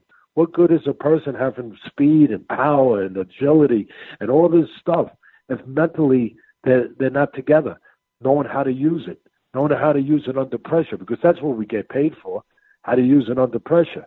So what what good is it if you don't understand that? So th- for me, just I, I've always understood that. I don't know. Like I said, it just comes from life that you're in a corner. Yeah, I better have taught that guy in the corner how to slip a punch. Yeah, I better have done that already in camp, in the gym. I better have taught that guy how to control distance, judge distance. Yeah, I better have taught that guy how to throw a punch straight, not crooked, and how to, you know, how to throw the punches at the right distance so they don't leave themselves susceptible to a counter. Yeah, all the X's and O's, all the technique. I better have done that if I'm a, consider myself a trainer, a teacher. But I better also understand the drive of that car, so to speak, the mental side. I better understand what happens when pressure and fear comes. I better understand how to talk to them. So that's kind of what it is. Now, Teddy, I want to ask you this, and you, t- you broke down perfectly how, how you're able to use that intensity and, and help people in life beyond boxing, but your other half of this legacy as, as a broadcaster, and you've used that same intensity to become a genius at breaking down fights, to be a watchdog for the sport, you know, calling out the times when the sport is not on the up and up, and people love that and respect about, about you. My favorite part about Teddy Atlas, the broadcaster, though, I'm going to be honest, is you're entertaining as hell, Teddy. Was there a point that you realized that you can be, Teddy Atlas could become destination viewing. That it doesn't matter if the Friday night fights card you're on is good or bad. People come because they got to see what Teddy has to say next. How much was that a calculated turn through your broadcasting career where you're like, you know what? This is entertainment. You know, that's a fair question, you know, and then, you know, you, quite frankly, you know, you have to uh, you have to be able to uh, kind of buckle up your yourself a little bit when you answer a question like that and say, um, "Am I going to give an honest answer?" Because we don't always give honest answers. I mean, come on, that's I hate to say it. It's almost you know uh, sounding uh, funny now, but let's be honest. you know, we we we give answers that are convenient. Um, that because we're human, we do that, and um, but you know, you try to be as honest and you try to be as accountable as you can. Uh, I think uh, if if you care about such things in life, if you care about you know having sort of uh, I guess the just just having the uh, the the ability to kind of want people to respect what you say, uh, then you then you have to care about those things. And so, uh, if if you really do, and if you want your kids to kind of follow you, you do have to, you, you do have to be accountable for those things and and think about those things twice. And even now, you know, it'd be easy for me. Your ego gets involved. We're human, and I could say, nah, I, it just I just do it. I don't uh, because that sounds a a little bit, you know, contrived, right? When you say, yeah, I was trying to be amusing or I was trying to be entertained, but uh, if you're going to be honest about it, yeah, I did give it some thought. Yeah, um, I I the first thing was to be the first thing was to be just you got to be real. You have to be authentic. You have to know what the freak you're talking about. So I, I think I took care of that for the last 40 years of my life, and I took care of that with Cus D'Amato and all those years of apprenticeshiping and all that. So I felt so, and you got to feel secure in that. You have to kind of feel comfortable in your skin, and and kind of like a fighter. I tell a fighter, you better have an identity when you get in that freaking ring you better know who the freak you are. And and it's kind of like that with a broadcaster. You better know who you are. And so I kind of think that after a while, you hopefully you get to know who you are and feel comfortable with that, and um, that I can say things, and I I can say things that I believe to be right, and to believe to make sense, and to believe to that believe to be based on on experience, real experience, not not just saying stuff and so it starts with that confidence and and then you know you say well you know how can i deliver this you know, in a way that makes television. And where I got practice at it, um, I, I did. I, you see other people. You you see people, and you say, "Well, do I want to listen to that guy?" You know, he's making sense, but I don't know. I'm I'm I'm not really enticed to listen to him. And then another one does it, and then you say, "Yeah, I'm a little more enticed." The same thing, but it's kind of like a cake. You know, one cake has that little something in it, that little, just that little ingredient. And you're talking about it. You're right. It's again, we're being forthright about this. It, it's just be under. Now, how do you put that ingredient in the cake to make it better? Because you're aware that people like it. That's how. So it's the same thing. Is it wrong? Is it sin? No, but a lot of people say, "Oh no, I'm just doing what's natural." No, you're doing what made sense. Okay, and yeah, I thought at some point I probably, I I probably thought it made sense, and I think part of it, part of it, was that I could trust that I was allowed to do it because the other stuff was there. Otherwise, I, I wouldn't have felt too good about it. But I felt that it was I, I I had the right to do it, and I got plenty of practice. Again, if we're going to be honest, if you're going to use that stupid word, but that you know that you shouldn't have to use because you're supposed to be that way. But um, doing all those years doing Friday night fights, you know, I did them for what, 19 years, 18 years, whatever it was. That we went into until Al Haymon came along and changed the course of that by bringing PBC and paying ESPN, you know, to go in a different direction. Um, but Friday Night Fights was was was around for a long time, and when we were doing them, there was a long period. I mean, 19, 18 years, whatever it was. That's a long time. There was a lot of fights that weren't that good. I mean, that's that's be honest. They, I mean, people was people were even saying, how is how are they going to keep the ratings? How are they going to continue, you know, to keep people so that I mean, the, some of the fights were, were kind of kind of weak. We went through different people that were that were in charge of that department, that part of it, that some of them really weren't doing an honest job. Uh, some of the people they're gone now. They're gone. ESPN finally weeded them out. But some of the people that were in charge of that, uh, who the promoters were going to be, and who was going to put the fights, and what the fights, and who was going to okay the fights, uh, and sign off on what the fights were, they uh, they weren't they weren't good. And so I think that there was a time there that I said I got to keep the people here and the fight ain't doing it alone. So I I got to do two things. I made a choice. I, I think that was kind of always what I was going to do anyway. But I'm I'm not going to. One thing I sometimes I tell fighters, you know, I know what you should do, but sometimes I'll tell them, you know what, I don't know what you should do, and they'll look at me. I said, but I know what you shouldn't do, and and that's just as important. And there was a time where I knew one thing. These fights were pretty bad. And I said, one thing I shouldn't do, and I'm not going to do, I'm not going to lie. I ain't going to get up there on the air when we do our opening and say, you're going to have a good fight tonight. So I decided, and it did fit into the entertainment part, but it was just out of really uh, something that I would not do, that I wasn't going to do. I knew what not to do. I said, how are you going to make this fight better? I can't. So I don't know what to do, just like I tell the fight, I don't know what to do but I know what not to do. So I would start the broadcast. Listen, guys, and and I went completely against television protocol, completely against television etiquette, completely against television 101, completely. I, I would just say, I want to tell you, our main event is not what it should be. And and uh, some of the people would, like the guy that was in charge, he would be immediately on the phone to the truck saying, "What the fig is he doing?" But you know what? They kept me. I was fortunate because the heads of the ESPN they kept me. We were, I guess we were doing something right because the people stayed with us. Because my instinct told me, tell the people the truth. Tell the people, yeah, it's going to be, and there was an entertainment part to it because people were like, what the freak he's telling us the fight's not good? and we're supposed to, and then, but the people would say, and they would tell me, they would see me, they would see me when I came to the to the arena. They would say, "You know why we're here? Because you're telling us the truth. Because because when you told us it was a bad fight, we said we're going to stay with him. We're going to watch it. We're going to stay because he told us. because and we're going to stay and we're going to see what he says about the fight. It's a great legacy, see- Teddy. We're going to see it's it's it's interesting. It's entertaining, I guess. I guess to your point is that so I would and then and then the, it would grow from there.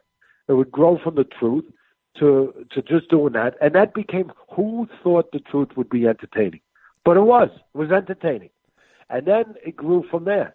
It grew from where I would say, you know, when it is when it is something to talk about, I want to talk about it in the proper terms within the realm of of what I'm accountable for, what's true, because I you have to have your credibility with the audience. That's the strongest thing you have. That's the one thing you shouldn't lose, and I wouldn't. I never would lose that, I, because it's important. It's important with your kids. It's important with everything.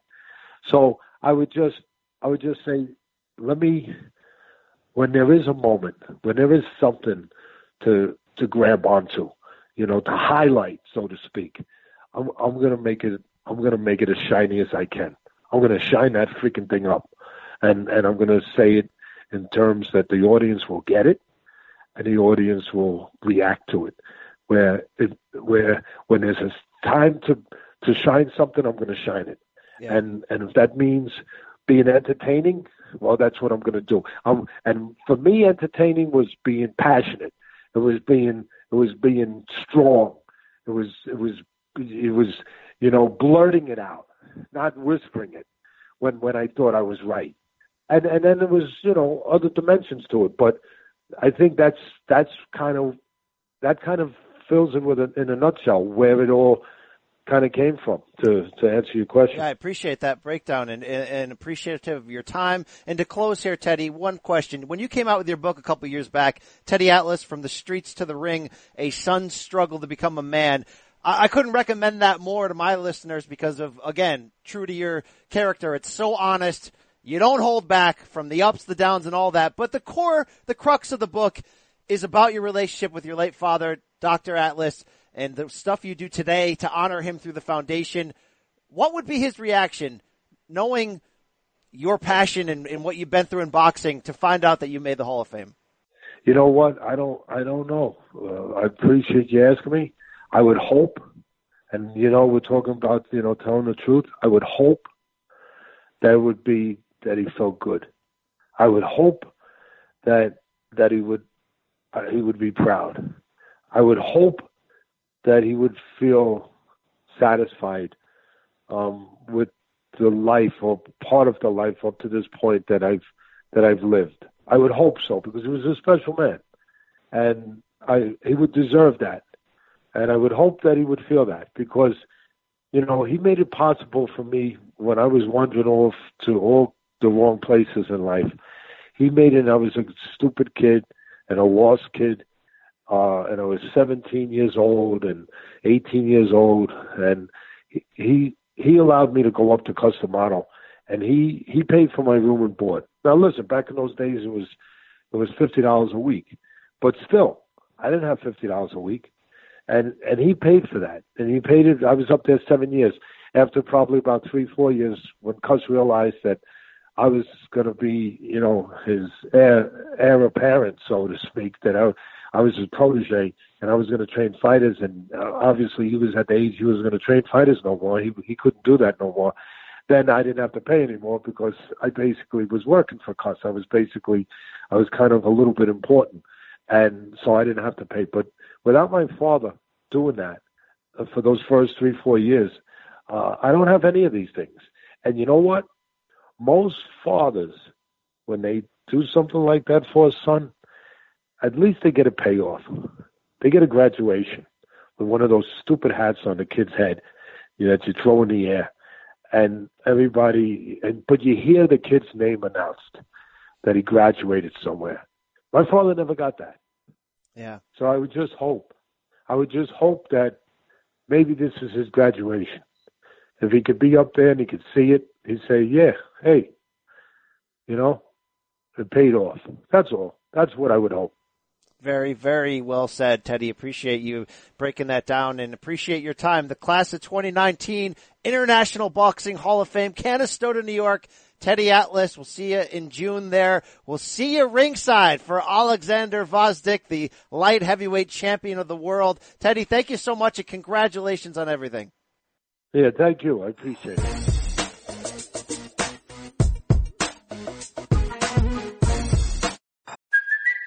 It's Kaley Cuoco for Priceline. Ready to go to your happy place for a happy price? Well, why didn't you say so? Just download the Priceline app right now and save up to 60% on hotels.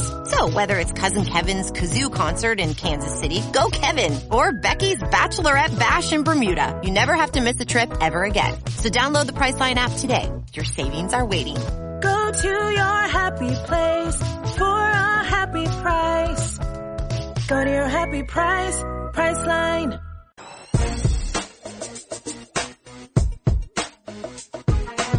Rafe, the legend, Teddy Atlas. Continue your, consider yourself schooled on life there, Rafe. We got time with the guy. He brought it. Hard you can't, Brian, you can't cut him Brian, off, but he brought it. Brian, I can't cut him off. I can't cut you off. I, he, he, Teddy had me quit on the stool in that interview. There were, we were sitting there looking at each other over Skype kind of point. I'm, I'm making gestures saying, Oh, I'm gonna, I'm gonna jump in here. I got something to say. I got a question I want to ask.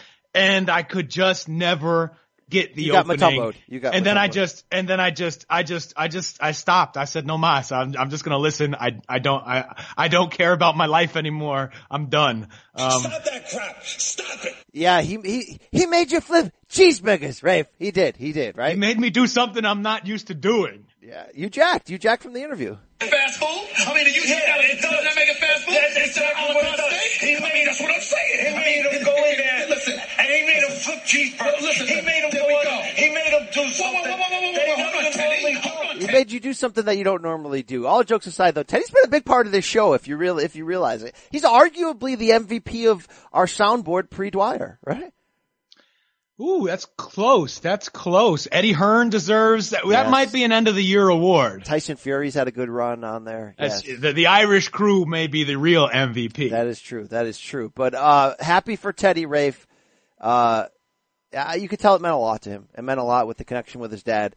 It was, it was nice to see reflective soft side Teddy. And in cl- and in classic Teddy fashion, he it, you can tell it means a lot to him, and at the same time, he's totally crapping on the honor. He is like, oh well, it doesn't mean that much to me, but it's nice when people say you did a good thing. It is nice. Uh, accept the award, Teddy. You are you you deserve it for what you mean to the sport. You've been around for a long time, for the ups and downs, the goods and bads, and uh, you're still here. Congratulations. All right, we got to run through some latest news really quick. Uh, AJ was all over the uh, the media waves because he was in New York for the Canelo fight. He was on First Take. He was everywhere. Ultimately, here's what it is. He really, really, really wants to fight Wilder suddenly. He wants to do it on April 13th in Wembley. Uh, What people don't fully realize is AJ's not officially a DAZN fighter. All the other Eddie fighters are. He can be. They obviously paid him a lot to open their launch against, uh, what was it, Povetkin? Yeah, against Yes. so uh, interesting here because this could end up having to be a joint pay per view of some kind, even though DAZN doesn't do pay per view because they killed pay per view, right? So maybe it would be like a matchroom PBC on Fox. I don't know, but Rafe, I want to ask you this question: A, is this next? B, is this Joshua looking at the looking at the landscape and going, I could lose to Fury, I could get exposed by Fury. But win or lose, I could get myself into a trilogy with Deontay for big money because now Eddie's talking about a two fight deal and saying, Hey Deontay, if you want to do the first one in the States, let's do it. Brian, what is I could get exposed by Fury? You you you're really gonna throw this Dwyer junk at me? I I mean, Rafe, look, he's not a good Fury, heavyweight. He's not a great one, Rafe. He's historic. He is historic. Brian, uh, look, yeah, I don't, and I'm not saying it is impossible that that Joshua could get exposed by a great version of Tyson Fury. We saw him undress Vladimir Klitschko, who uh, when he hadn't been beaten 11 years. So this this is this, it's not totally off the table, but I would not. I wouldn't. I, I feel like it's a we're, we're going way out on the limb to say that that's why he wants Wilder.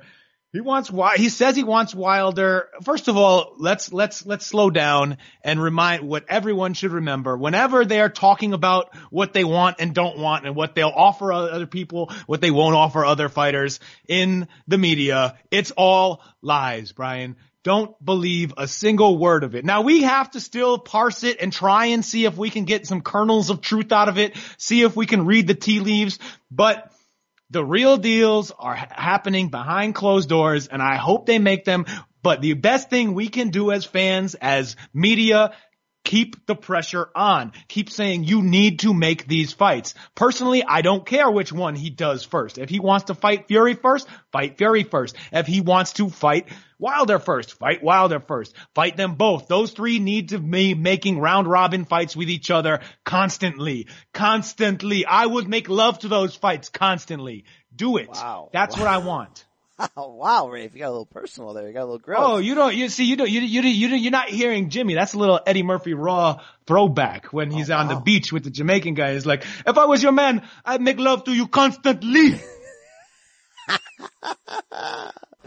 uh, yeah, here's the thing. Heavyweight's hot right now from Wilder Fury, from Klitschko Joshua. Let's keep going. Let's get into some rematches and trilogies like now. What I don't want is this. Wilder against Brazil this spring, Joshua against Big Baby on DAZN at MSG this spring, Fury, I don't know, just sitting out, maybe getting fat. Can we get right into this?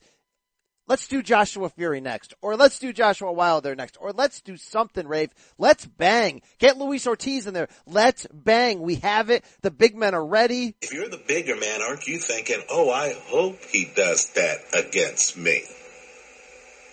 Isn't that what bigger men think? Yeah, that's what men do. And these big men need to do that against each other, Rafe. Bang! Yes, they do. What, what, what more is there to say? I, well, let me ask you, Brian. I, I feel like at this point in time, because Joshua has been the more subdued in all of this, and because we're coming off this great, exciting Wilder Fury fight that, that really, really got the whole sports world talking for a little while, right? I mean, we're seeing, we're seeing these guys show up on Fox Sports sitting on, sitting on that nice couch with Kristine Leahy, giving, giving in-depth interviews. Freddie Roach out here talking wild smack, trying to be a total jerk off, getting Ben Davison out of a job. Deontay Wilder showing up on the couch with Leahy. I mean, this is, guns. this is Didn't a big deal. What's that? Didn't they do squirt, a squirt gun battle on the couch against each other? Uh, I don't know what you are talking about. not I did not that? see any squirting on that couch. We'll make him shoot his load. Oh my god. No, seriously, there was a, uh, Come on, se- man. no, se- seriously, I saw a promo, a commercial for it. They had a squirt gun battle with goggles on the couch across from each other. You did not see I this. can't. Oh, why do they? Why do they put us in a position where we can't ignore jokes like that? I don't want to say crap like that in public. I don't want to be that guy thinking that way. But for the love of God, why do they do this to? I'm trying to live clean, Brian, and they're out here make. Oh God, Hey look. man, don't be a blank. You know, hey, you're really gonna act this way. I'm sorry, it was, it had to be done. I had to press the button. Give me no choice. They give me no choice, Brian. Um, Don't be buffoonish. Look, Keep it- going, keep going. Wilder Fury was a huge moment. It got people. It got the people going. It, it- and so, but I guess I wanted to ask you: Is has AJ basically just lost the public opinion battle the way he's played this at this point in time? Does he just have to? Listen to everyone, blame him, call him a jacker, call him a ducker until one of these fights happens, and then we'll see, you know, who who actually deserves to win a fight like that. I could say yes, but I think it's one of those things that are so evil, easily forgiven by just making a fight with either Fury or Wilder next. So hey, Eddie, you can't have it your way, which is, well, we'll offer him a flat fee of $15 million. No, I'm sorry. Wilder just was in this hellaciously fun match with Fury. Look, I know it only did 300,000 buys, which by the way for them was actually pretty good. But what I'm, my point in saying that is I know Wilder didn't make 20 million from it, but my point in saying Joshua Wilder would be massive. It's the biggest fight you can make arguably in the whole sport.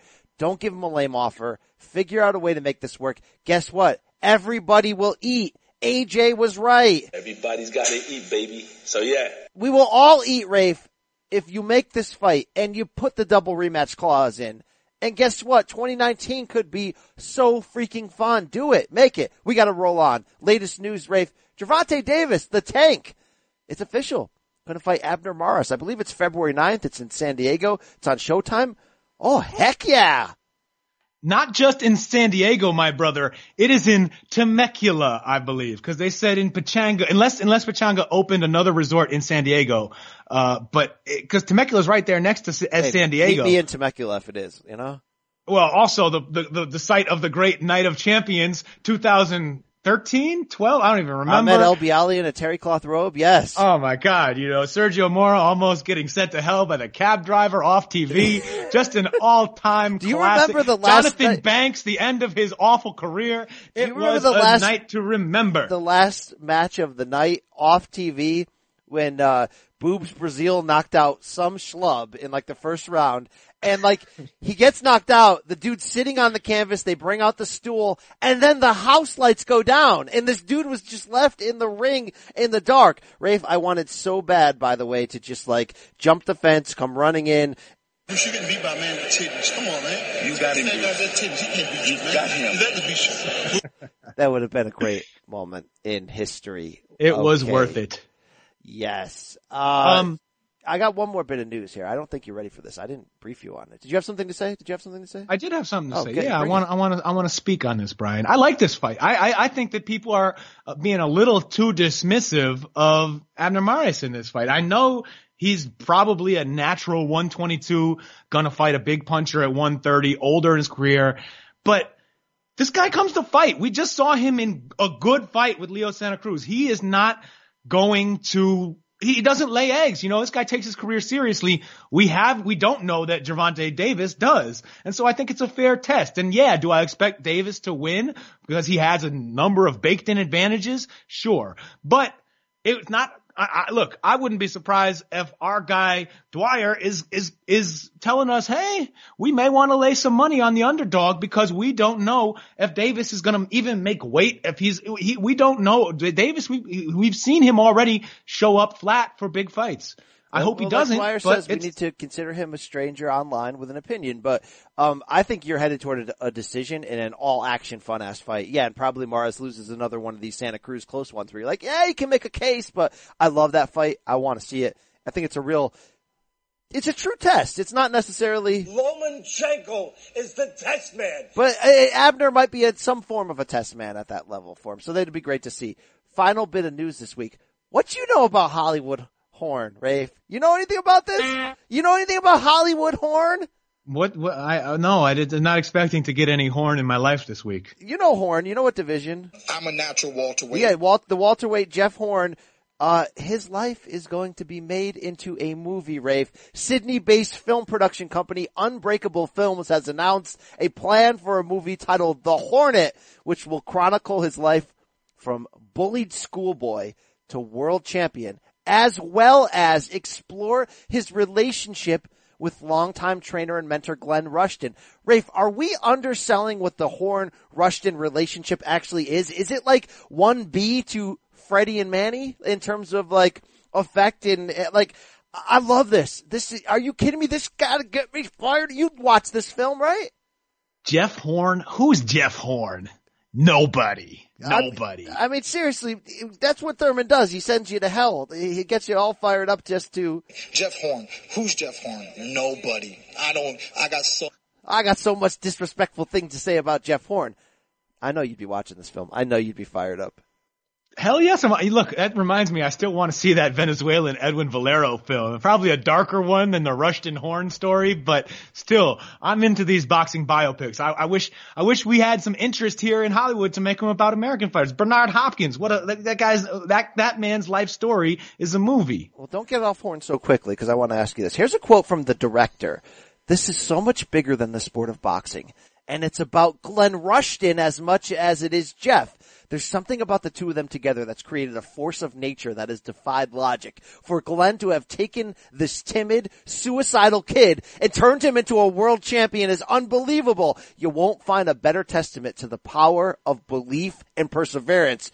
We want every person who's been made to feel like they're not good enough to know this epic story of hope that will resonate with people from all over the world. Rafe, that's the most ridiculous set of quotes I've ever seen in my whole life. So for this to be a uh, oh, Mr. Miyagi Sensei story here, who plays Rushton and who plays Horn?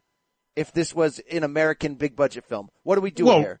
Rushton, I, I was going to say, has to be, even though he doesn't have the body type, I'm thinking you get Russell Crowe, a trainer, get him to shed some weight, get him ripped, make him look like a martial arts, a self-taught martial arts master in the scorpion style. And let, he's already, he's Australian. He can get in, he can get inside Rushton's head. I mean, really bring the psychodrama.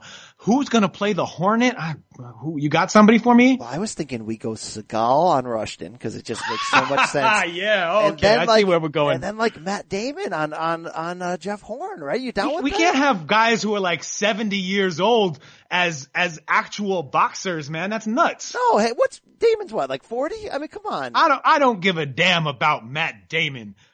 I think every movie would be better with Matt Damon. Yeah, come on. I mean, we can always. I go think back billionaires should pay for their own arenas. We could go back to the well. I think soup is the best food. Wow, wow. Um, so yeah, uh, look, I'm all in on that. That's a great that relationship of of man and boy is is some of the best that we've you know really ever seen. So, I see that Freddie Roach is back with Manny Pacquiao. And I say, great. Revisit their collaboration. hey, Rafe, I got contender winner Brandon Adams coming up. Caught with up with him over the weekend. The Cannon, the former Boxcino star. Let's hear it now. Enjoy.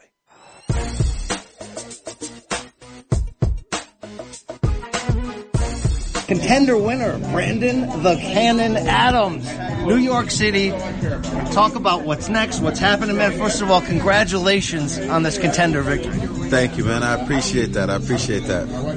Uh, after winning the contender, I just been, I just been trying to stay out the way and enjoy, enjoy the whole, uh, the process, everything. Uh, it haven't really kicked in as far as you know me feeling like uh, the champion and everything, but I'm sure eventually it, it'll settle in. Break down the difference of what this contender season was like compared to being a regular fighter, lining up fights. What, how different is this experience?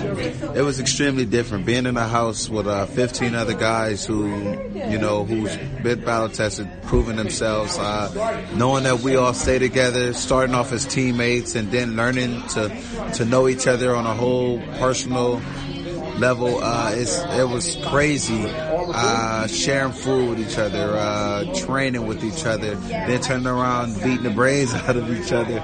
It was, it was like no other. I, I remember I was being compared, uh, they were comparing tournaments with me saying I had an advantage. There ain't no other cont- like tournament that was like this. So there wasn't no advantages. I had to go in there just like everybody else and do what I had to do. And, uh, Is that because of the reality show element of living it day to day with the other guys?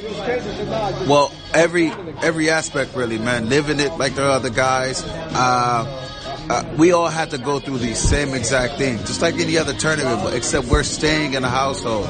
The only thing that I, I had over everybody, I suppose, is is the fact that I've been in a tournament bracket before, but those guys, they were all amateur uh, uh, competitors. I wasn't, so they've been in tournament brackets, golden boy, golden, I mean golden glove, and all that stuff you know, there were things that I missed out upon because I only had six amateur fights, but, you know, uh, so it, everything went when it was the night of fight, you know, it was just, you know, mano y mano. It was about who, who had the best game, man, who brought their best A game. How early in that process did you know you're the you could be the favorite? You're the, you might be the class of that group of guys. Well, I've always never counted myself out. And to me, I was always the favorite. I didn't go in there and say, oh, I'm going to go see what happened. I went, before I went on the show, I said I was going to win this if I decided to do it. And I, if you watch, pay very close attention to the little time that they did show me. Other than me smiling, I was, I, I, I believed in me. The three-year layoff that I had, I believed in me. I believed that I was going to get an opportunity. I believed that I was going to be able to shine, and uh, it came through in the doors of the contender. So I came, I bust some doors down, you know, and I did what I was supposed to do. How was it with the cameras following you? How did you feel about the way they edited together who you really are as a person? Because whether someone's on the real world or Survivor, they always, you know, afterwards you'll hear, well, they, they didn't show my good side. They only showed the times I was yelling at people. Well, yeah, uh, they definitely did that, and I can understand uh, some things aren't good for TV. And I was walking around, and it was just too much, you know, positive, yeah. positivity going on with me. Uh, but uh, one thing, I mean, I, I, I could say is uh, one thing I didn't like, but you know, I didn't too much let it bother me. Is when me and Naazim got into it. Uh, you know, I, I thought they should have kind of elaborated on that just a tad more. They didn't. That's fine. But another thing, I, I thought they could have. You know, I'm no director, but I, I would have liked to have saw them kind of elaborate on everybody's story, not even mine, but just a little more of everybody else, so you can get behind these guys when you see them fight again. Because I was gonna do my part. You was gonna see me keep fighting because I was gonna keep winning. I was I was determined. I I still am. Let's talk about this uh, contender final when you fought Shane Mosley Jr. was a big name, but he was young. We really didn't know what we were going to get from him, and then it, it this was not that competitive. This was we knew the answer pretty early. Uh, how hard was this final on you? Um, it wasn't that hard. Uh, every fight, we, we, all have to be professional. He's a real good friend of mine. I, I, I, put in my head that I was fighting against Naazim's teaching, and I wanted the best Naazim's teaching. You know, uh, I had a little chip on my shoulder after that little confrontation, and uh, I wanted to prove that you know I was better than whatever teaching that he thought, because he believed Shane Mosley had everything in order to, for him to, to, to walk out of the tournament uh, uh, sweeping everybody. But I saw different. I, like I said, I believed in me, and uh, so for me, I wasn't. I mean, I was fighting Shane. Shane was the guy in front of me, but I was fighting against Naazim tra- teaching, and I felt I did a good job doing that. did you and Naazim talk after the victory? Of course. Um, I didn't. I didn't held on to no grudge there. You know, uh, whatever it was that he was trying to do, you know, it, it was for the for Shane, and uh, I can understand that. Me having a son myself, you know, I could I could get that. I could get you want to see your son do, you know, uh, do better than everybody else, but also putting in the work. Uh, so I, I kind of get that. I, I, believe that he looked at Shane as his son, so I'm not knocking that. Uh, I, I, congratulated him. Uh, I thanked him for the opportunity, and uh, that was it. Talk about what you learned from this whole process, whether it's working with the celebrity trainers or even about yourself going through this season. One thing that I can say that I learned about being on the contender, man, is uh, for one, for the from fighters' point of view, man, we our views aren't you know that different. Our views aren't that different. We are all one and the same per se. Uh, it's just more so of who who digs in a whole lot more, who's more focused and who's more determined. Other than that, you know, we all want the same things. And then being on this show, man, one thing I, I see and saw, man, is uh, everything isn't what it appears. all right, now when we look at the contender guys of the past, the guys who used this show to kind of be their identity for a while. Sometimes it was a blessing. I remember talking to Sergio, Sergio Mora, and he's like, "I'm more than a contender." So you know, sometimes sometimes it was a curse in that regard. Uh, what do you? How do you look at that in terms of how you can use this for identity, but at the same time, you want to be known as a reality show fighter? Well, uh, I look at it this way. I was a part of the contender. You can't take that away. So it's it's it's it's it's a part of one of my accomplishments now. So when you when you talk about the season five, you talk about me, or when you talk about the contender in general, you may bring me up, but it doesn't stop there. It keeps going. So it may be a few other things in life that I, you'll be bringing up, and, and, and I'll be able to go with a with a thumbs up. I'll take it. I'll take it. Now, when we saw you on ESPN and Boxcino, it was like, wow, you know, good looking guy. He can fight. He looks fun. I haven't seen a whole ton of you since then before I saw the contender come out. I'm like, oh, I know that guy. I like that guy. For the fans that aren't as hardcore day to day, where was Brandon Adams lately? Uh, Brandon Adams was in the gym trying to sharpen all his tools, waiting on a call to get a fight. I was, you know, I wasn't my own promoter. I had a promoter at the time. I was calling them, trying to stay active, stay busy. Uh, there was a crack in the universe. I, I guess uh, I couldn't reach out to them. It didn't work. Uh, and then this opportunity came up and, and, and I'm sure they was like, well, look, man, we've been holding out on this guy. Let's try to give him an opportunity. Uh, sorry for me not holding too many punches, you know what I'm saying? But it's all love now, man. Uh, no love you got the opportunity and, and you took took a control. and I made the best of it. So I'm I'm I'm happy. I'm good. All right, then the real question now is, what do you do with this? What do you do with the identity, the platform, the, the celebrity that comes with winning this, into getting into title contention, into moving up the ladder? I feel the sky's the limits. Uh, I can, with the right opportunity, I could do whatever I want. I kind of showed a little bit of that during the show, uh, and I'll just plan on continue to show. You know, uh, that's what I plan on doing. Uh, me, I, I, I got a great team behind me now. You know, uh, through them three years down, you know, I, I was I was weeding out. You know, what I'm saying. Uh, uh, all the bad hairs basically and, and now I, I trust and believe in the squad that I'm with now and, and I appreciate them and I feel you know with with this team I'm like sit and sleep I won't be beat What do you have an idea on on how quickly you want to come back? Where it might take place? Because we know that right now, broadcasting, business wise, and boxing, kind of kind of hot right now. A lot of people are throwing money around. A lot of people giving opportunities around. A lot of people looking for people that aren't signed up anywhere else and saying, "We'll put you on." What do you know about what could be next? Uh, well, right now, like I said, man, we, we, we keeping our eyes open and our ears, uh, wide, wide open. When the opportunity is presented, that's exactly, we, we're going to capitalize on it. You know, uh, I'm sure my phone, it, it might be ringing. Uh, I was so far told that, uh, a lot of people not interested in fighting me. I can't let that deter me. I'm gonna keep being me. I'm gonna stay focused, eyes on the prize. Uh, that same determined Brandon Adams who didn't fight for three years, then you seen him fight through the contender is who, you know, I plan on being for the rest of my career and then some. So we're gonna stay ready, stay focused. I'm always in shape. I'm always, you know, I, I ain't no slouch.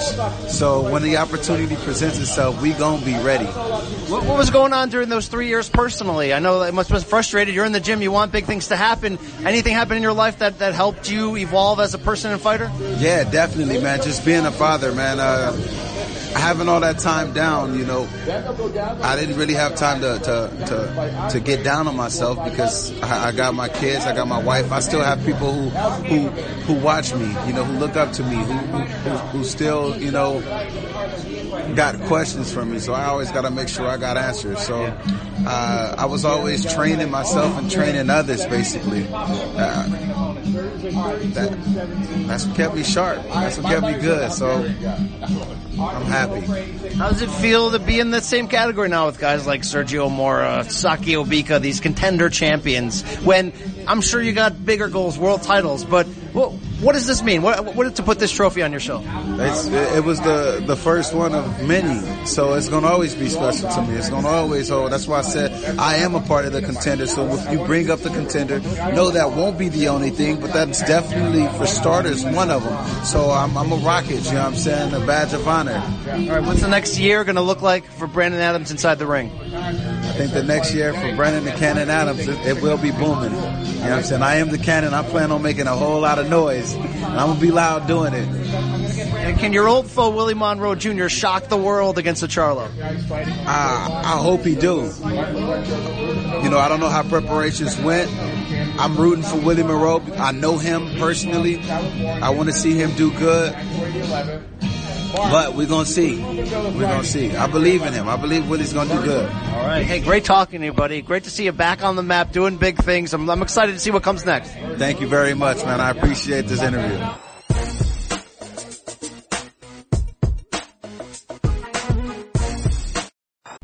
CBS Sunday after the equalizer. You collect rewards, right? This is how I make my living. It's the season finale. Everyone's looking for something. Of Tracker. You strong swimmer? So so. So so. So so's okay. Justin Hartley stars. How you survive, you make quick, smart decisions and you never let panic take the wheel. Sounds cool. It is cool, actually. Very cool. Tracker, CBS season finale Sunday after The Equalizer on CBS and streaming on Paramount Plus.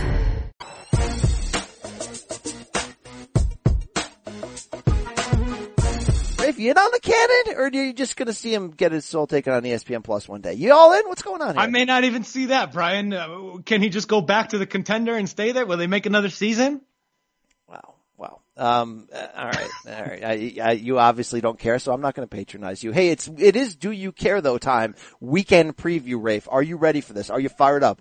It's it. There's a lot to care about this weekend. We are in the late, basically the last non-Japan weekend of the year, which means everybody in the planet is owed a fight or two on their contract, and they might just show up. Bring it on. Let's. I love your daddy, Brian. Let's get it on. All right. ESPN Plus on Saturday, a service I have, Ray, from Manchester, England. Love this fight. Forgot it's happening. Josh Warrington versus Carl Frampton. 12 rounds for Warrington's IBF featherweight title. Yes! You care? Hell yes. Anytime the Jackal fights, I'm in. I've liked him for a long time. And he's just, I just think he's really, really good. Even, even as highly rated as he is, I think the Jackal is underrated. He's, he can box, he can bang a little bit, he moves well, he's really athletic, quick twitch, fun fighter, not afraid to, uh, other than that, that, that one dud of a fight with Scott Quigg has always been fun to watch. I, I like him and, and Warrington is the kind of guy who's really feeling himself, had that big upset over Selby earlier this year, thinking, hey, I am this dude, I belong on this level, and he's gonna go in there and try and make another statement. Is he gonna do it? I don't think so. I think that at the end, it's gonna be about levels, but this is cool. This is a guy with a lot of confidence coming in, wanting to beat a guy that everyone has always said is just a class above him. And I'm fired up for ESPN Plus. This platform giving us this sort of bonus fights like this. Warrington puts pressure on. He's in your face the whole time. Carl Frampton's world class. It's going to be a cracker. This is going to be a fun little piece of business from Manchester, England. This is this is almost a one of those sneaky good DAZN like fights. Only it's on the plus. So hey, four ninety nine. I'm back in. I'm back in on this one. Co-main event: Michael Mick Conlon, Jason Cunningham. Eight or ten rounds, your choice. Featherweights. You in, or you're you're going to wait till Conlon faces somebody for real? Yeah, I'm going to wait for that. All right. Well, how about this for an undercard fight? Martin Murray, Hassan N'Dam, middleweights, 12 rounds. Come on, brother. I know we just talked about it, but fired up. Oh, bro, come on. N'Dam is not that much fun to watch. Um, Get the hell out of here. That Quillin fight was amazing. yeah, he's fun to watch when he's getting his ass knocked down 17 times.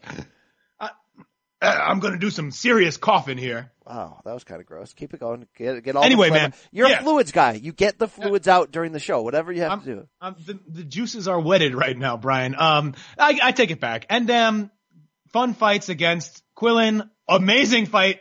Amazing fun fight against David Lemieux. That one was awesome, where he's just getting like, he's taking hard knockdowns, getting like, like, looks like he's just no way getting up from these shots and then pops up to fight some more. So I do like that from N'Dam, but if he still has the wheels to stay away from Murray, this could be a real snoozer, and I hope that is not the case. All right. Uh, also buried on this undercard, BJS. You got any traveler in your in your Billy Joe Saunders versus Zoltan Sera, super middleweights, ten rounds. Uh, Zoltan isn't that the guy from Big who gives out the gypsy card that uh, Tom Hanks allowed himself to turn into an adult?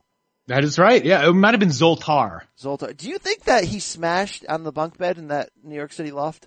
Did he end up actually? Sm- I know they were in pajamas and separate beds, but did he smash? He had to, right? There's something weird in that, though, right? Of course, it's weird. He's got the he's got the emotional maturity of what a seven, eight year old boy, but he's got the body of a full grown man. And you know, eh, look, eh, eh, if if Tom Hanks let Jenny smash when he was Forrest Gump, then he should have let whatever woman was in Big smash too. I'm not even think I'm I'm okay with Sally Field smashing the teacher. Remember? In Forrest Gump? Yeah, I don't even know. If... She's a mom. She's a mother. Let's do what she got to do. Uh, that was a little trashy to me. I don't know. I don't know. I mean, maybe I need to come to oh, terms. You don't understand, man. Athletes sleep with a lot of women. It's 2013. That's what we do. All right. Uh, you don't care about Liam Williams fighting Mark no. Heffron for the vacant British middleweight title. All right, but what about this on that undercard? Nathan Gorman versus Razvan Cojanu, 10 rounds heavyweights. Didn't Razvan just fight? No? I, yeah, I don't know. Get, get this, get, All right, hell no. even I lower on the plus card. Tyson Fury's brother, Tommy Fury versus TBA. Four rounds light heavyweights. Tell me about Tommy Fury. You got anything? I got nothing, but this is his pro debut. How can I have anything? I am, he, he looks like a handsome bloke. I'm curious. I want to see. Uh, yeah, I mean, this I care about just because of the family name. Shout out to the Gypsy crew. Shout out to the Irish crew. Ayo. Uh, Saturday night, New York City, Brooklyn, the Barclays Center. The debut of PBC on Fox, Rafe. Fox going all in. We saw it this weekend. A lot of cop on the timeline. Mike Coppinger. The home of top operators. Top cooperators. Mike Coppinger did a nice job hosting PBC's face to face. We also saw a studio show with Abner Mares and Shawn Porter, and we are going to see the big time coverage here on regular Fox. It's a double Charlo event here, Rafe. Jermall Charlo, the middleweight, no, yeah, the middleweight, right? He's got the interim. WBC middleweight title. He'll be in the main event. It will not be though against Willie Monroe Jr. Breaking news over the weekend, tested positive for elevated levels of testosterone. We That's just what you get from eating that Rochester garbage plate, you know? uh, that is that is actually that's actually very true. And then the phrase tainted meat hit the lexicon. Thank you, Dwyer. Thank you. Uh, so what we're going to have instead, most likely it looks, is that undercard person and former middleweight title holder Matt Korobov. Remember that name? We haven't heard Well, that yes, name I in a remember. Hey, long I- because time. all of us Andy Lee fans remember that name. Yeah, he might step up. Rafe, this main event, Jermall Charlo, 160, just got upgraded because Korobov is, he's, he comes to fight. He, uh, I think we know what was going to happen. Willie Monroe Jr., friend of the show, love him. He's a spoiler. The fight against Billy Joe Saunders, not that much fun. He tried to spoil, he couldn't get it done. Jermall Charlo probably would have sent him to hell, right? I don't know if he would have sent him to hell. I don't know if he would have actually landed that punch to do it, but that's that's certainly on the table. I feel bad for Charlo because even again, even now with Monroe pull, pulling out of the fight, he's still not touching M's. He can't he can't touch Monroe's. Uh, but yeah, look, I think this is more interesting just because we don't. It could be a terrible fight. Korobov has been inactive. We don't really know what he's going to look like when he returns to the ring at this high of a level, but it's just something that we don't, we can't predict, and we could totally predict the Monroe fight, and so that that alone makes this a little bit more appealing.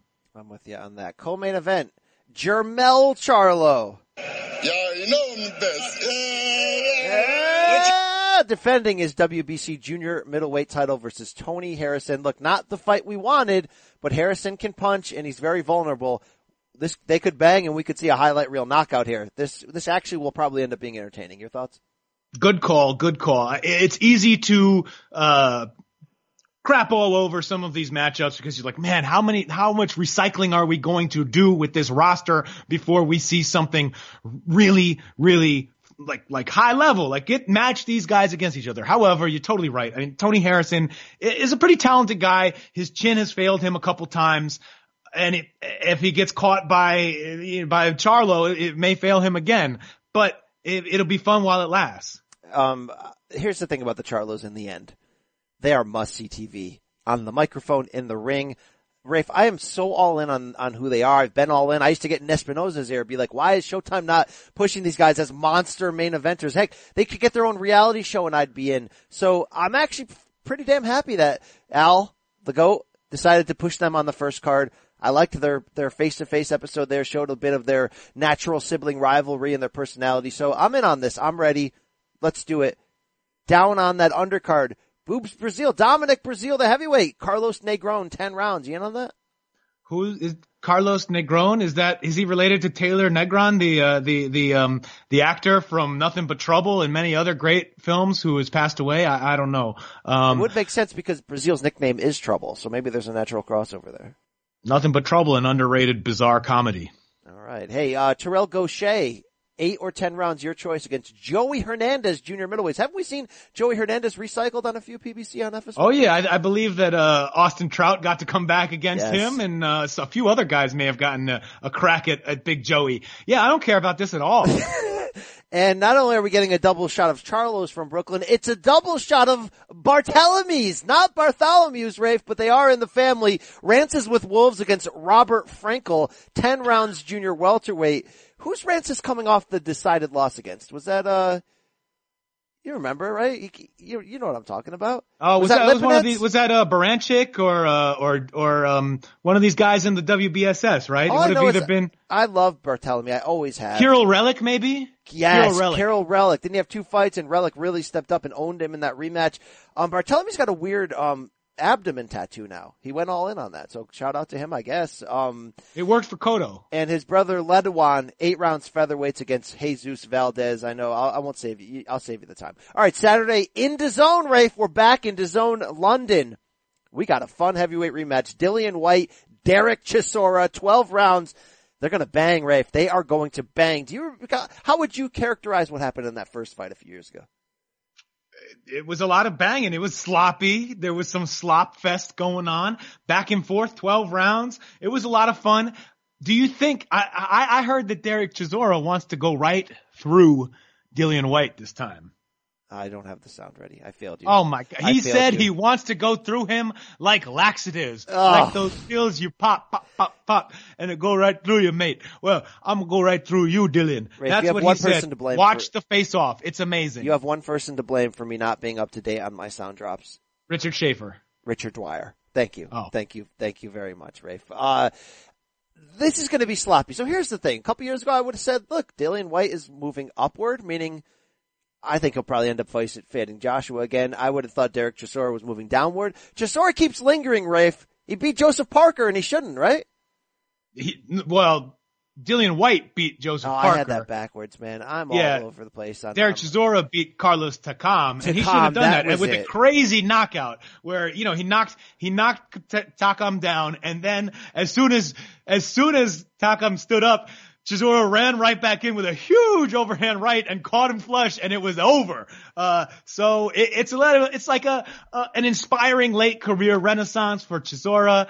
They had a fun fight two years ago. This is a chance for Dillian Whyte to sort of correct the record and show that he is a level above Derek Chisora, or maybe not, but it should be fun. And I, I like Whyte. I don't know that he really deserves to be in that round robin or does, with, with Joshua and Wilder and all that, and that he necessarily deserves that Joshua fight next. If he indeed gets it, as many fear he will, but he's a fun character, nice guy, great interviews, fun fighter too. I mean, beating Joseph Parker is not uh, uh, nothing to sneeze at, and knocking him down, like, and that crazy 12th round that Dillian Whyte just had to like hold on and survive, where they're just falling over dead on top of each other because they're tired. Is he the lineal Burger King after beating Parker? Does he get to put on the Yes. crown? Yeah, I think so. He gets to fight in New Zealand with the, the Burger King emblem on the on the canvas. Um, so Whyte, I I only want him against Joshua in one of those gimme, like, I'm gonna fight a big guy one month and then six months later I'll fight a gimme fight. And that's, it's not a gimme fight, but it's a fun trash talk. It'll be war. He hurt Joshua last time. I'm down with that. I think he wins the rematch here over Chisora. I think he's, even though Chisora, like you said, late renaissance lingering, the knockout of Takam got our attention. Whyte should win this. He should. I hope somebody gets glassed. That's really what I'm saying. By the way, everyone watch, look up on YouTube their face off. It wasn't just the laxative moment. There's a lot of stuff. Dillian Whyte begins with a reference to getting glassed. Uh, there's a part where they're talking about organic carrots. There's a lot of, they're calling each other donkey back and forth. It, it's a, it's a, it's a, it's a, it's a good one. It's worth the time. Uh, on the undercard, light heavyweight Joshua Buatsi. Rafe, I want to tell you, cause you know, I've been in the zone. I've been hanging around with the Brits. You gotta watch Joshua Buatsi, the unbeaten light heavyweight. He's got a, uh, a cleanup fight on here against Renold Quinlan. This guy is going to be something. I'm telling you this, Rafe, okay?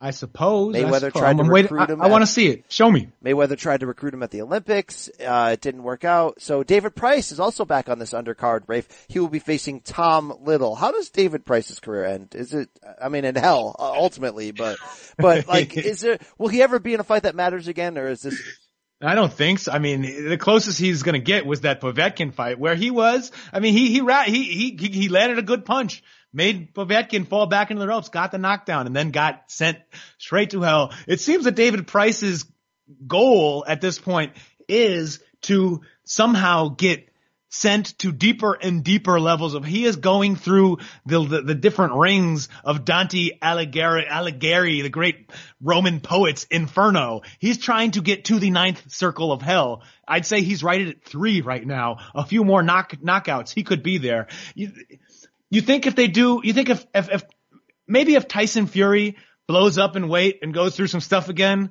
has to make another comeback, then we'll see David Price in another meaningful fight. I need it.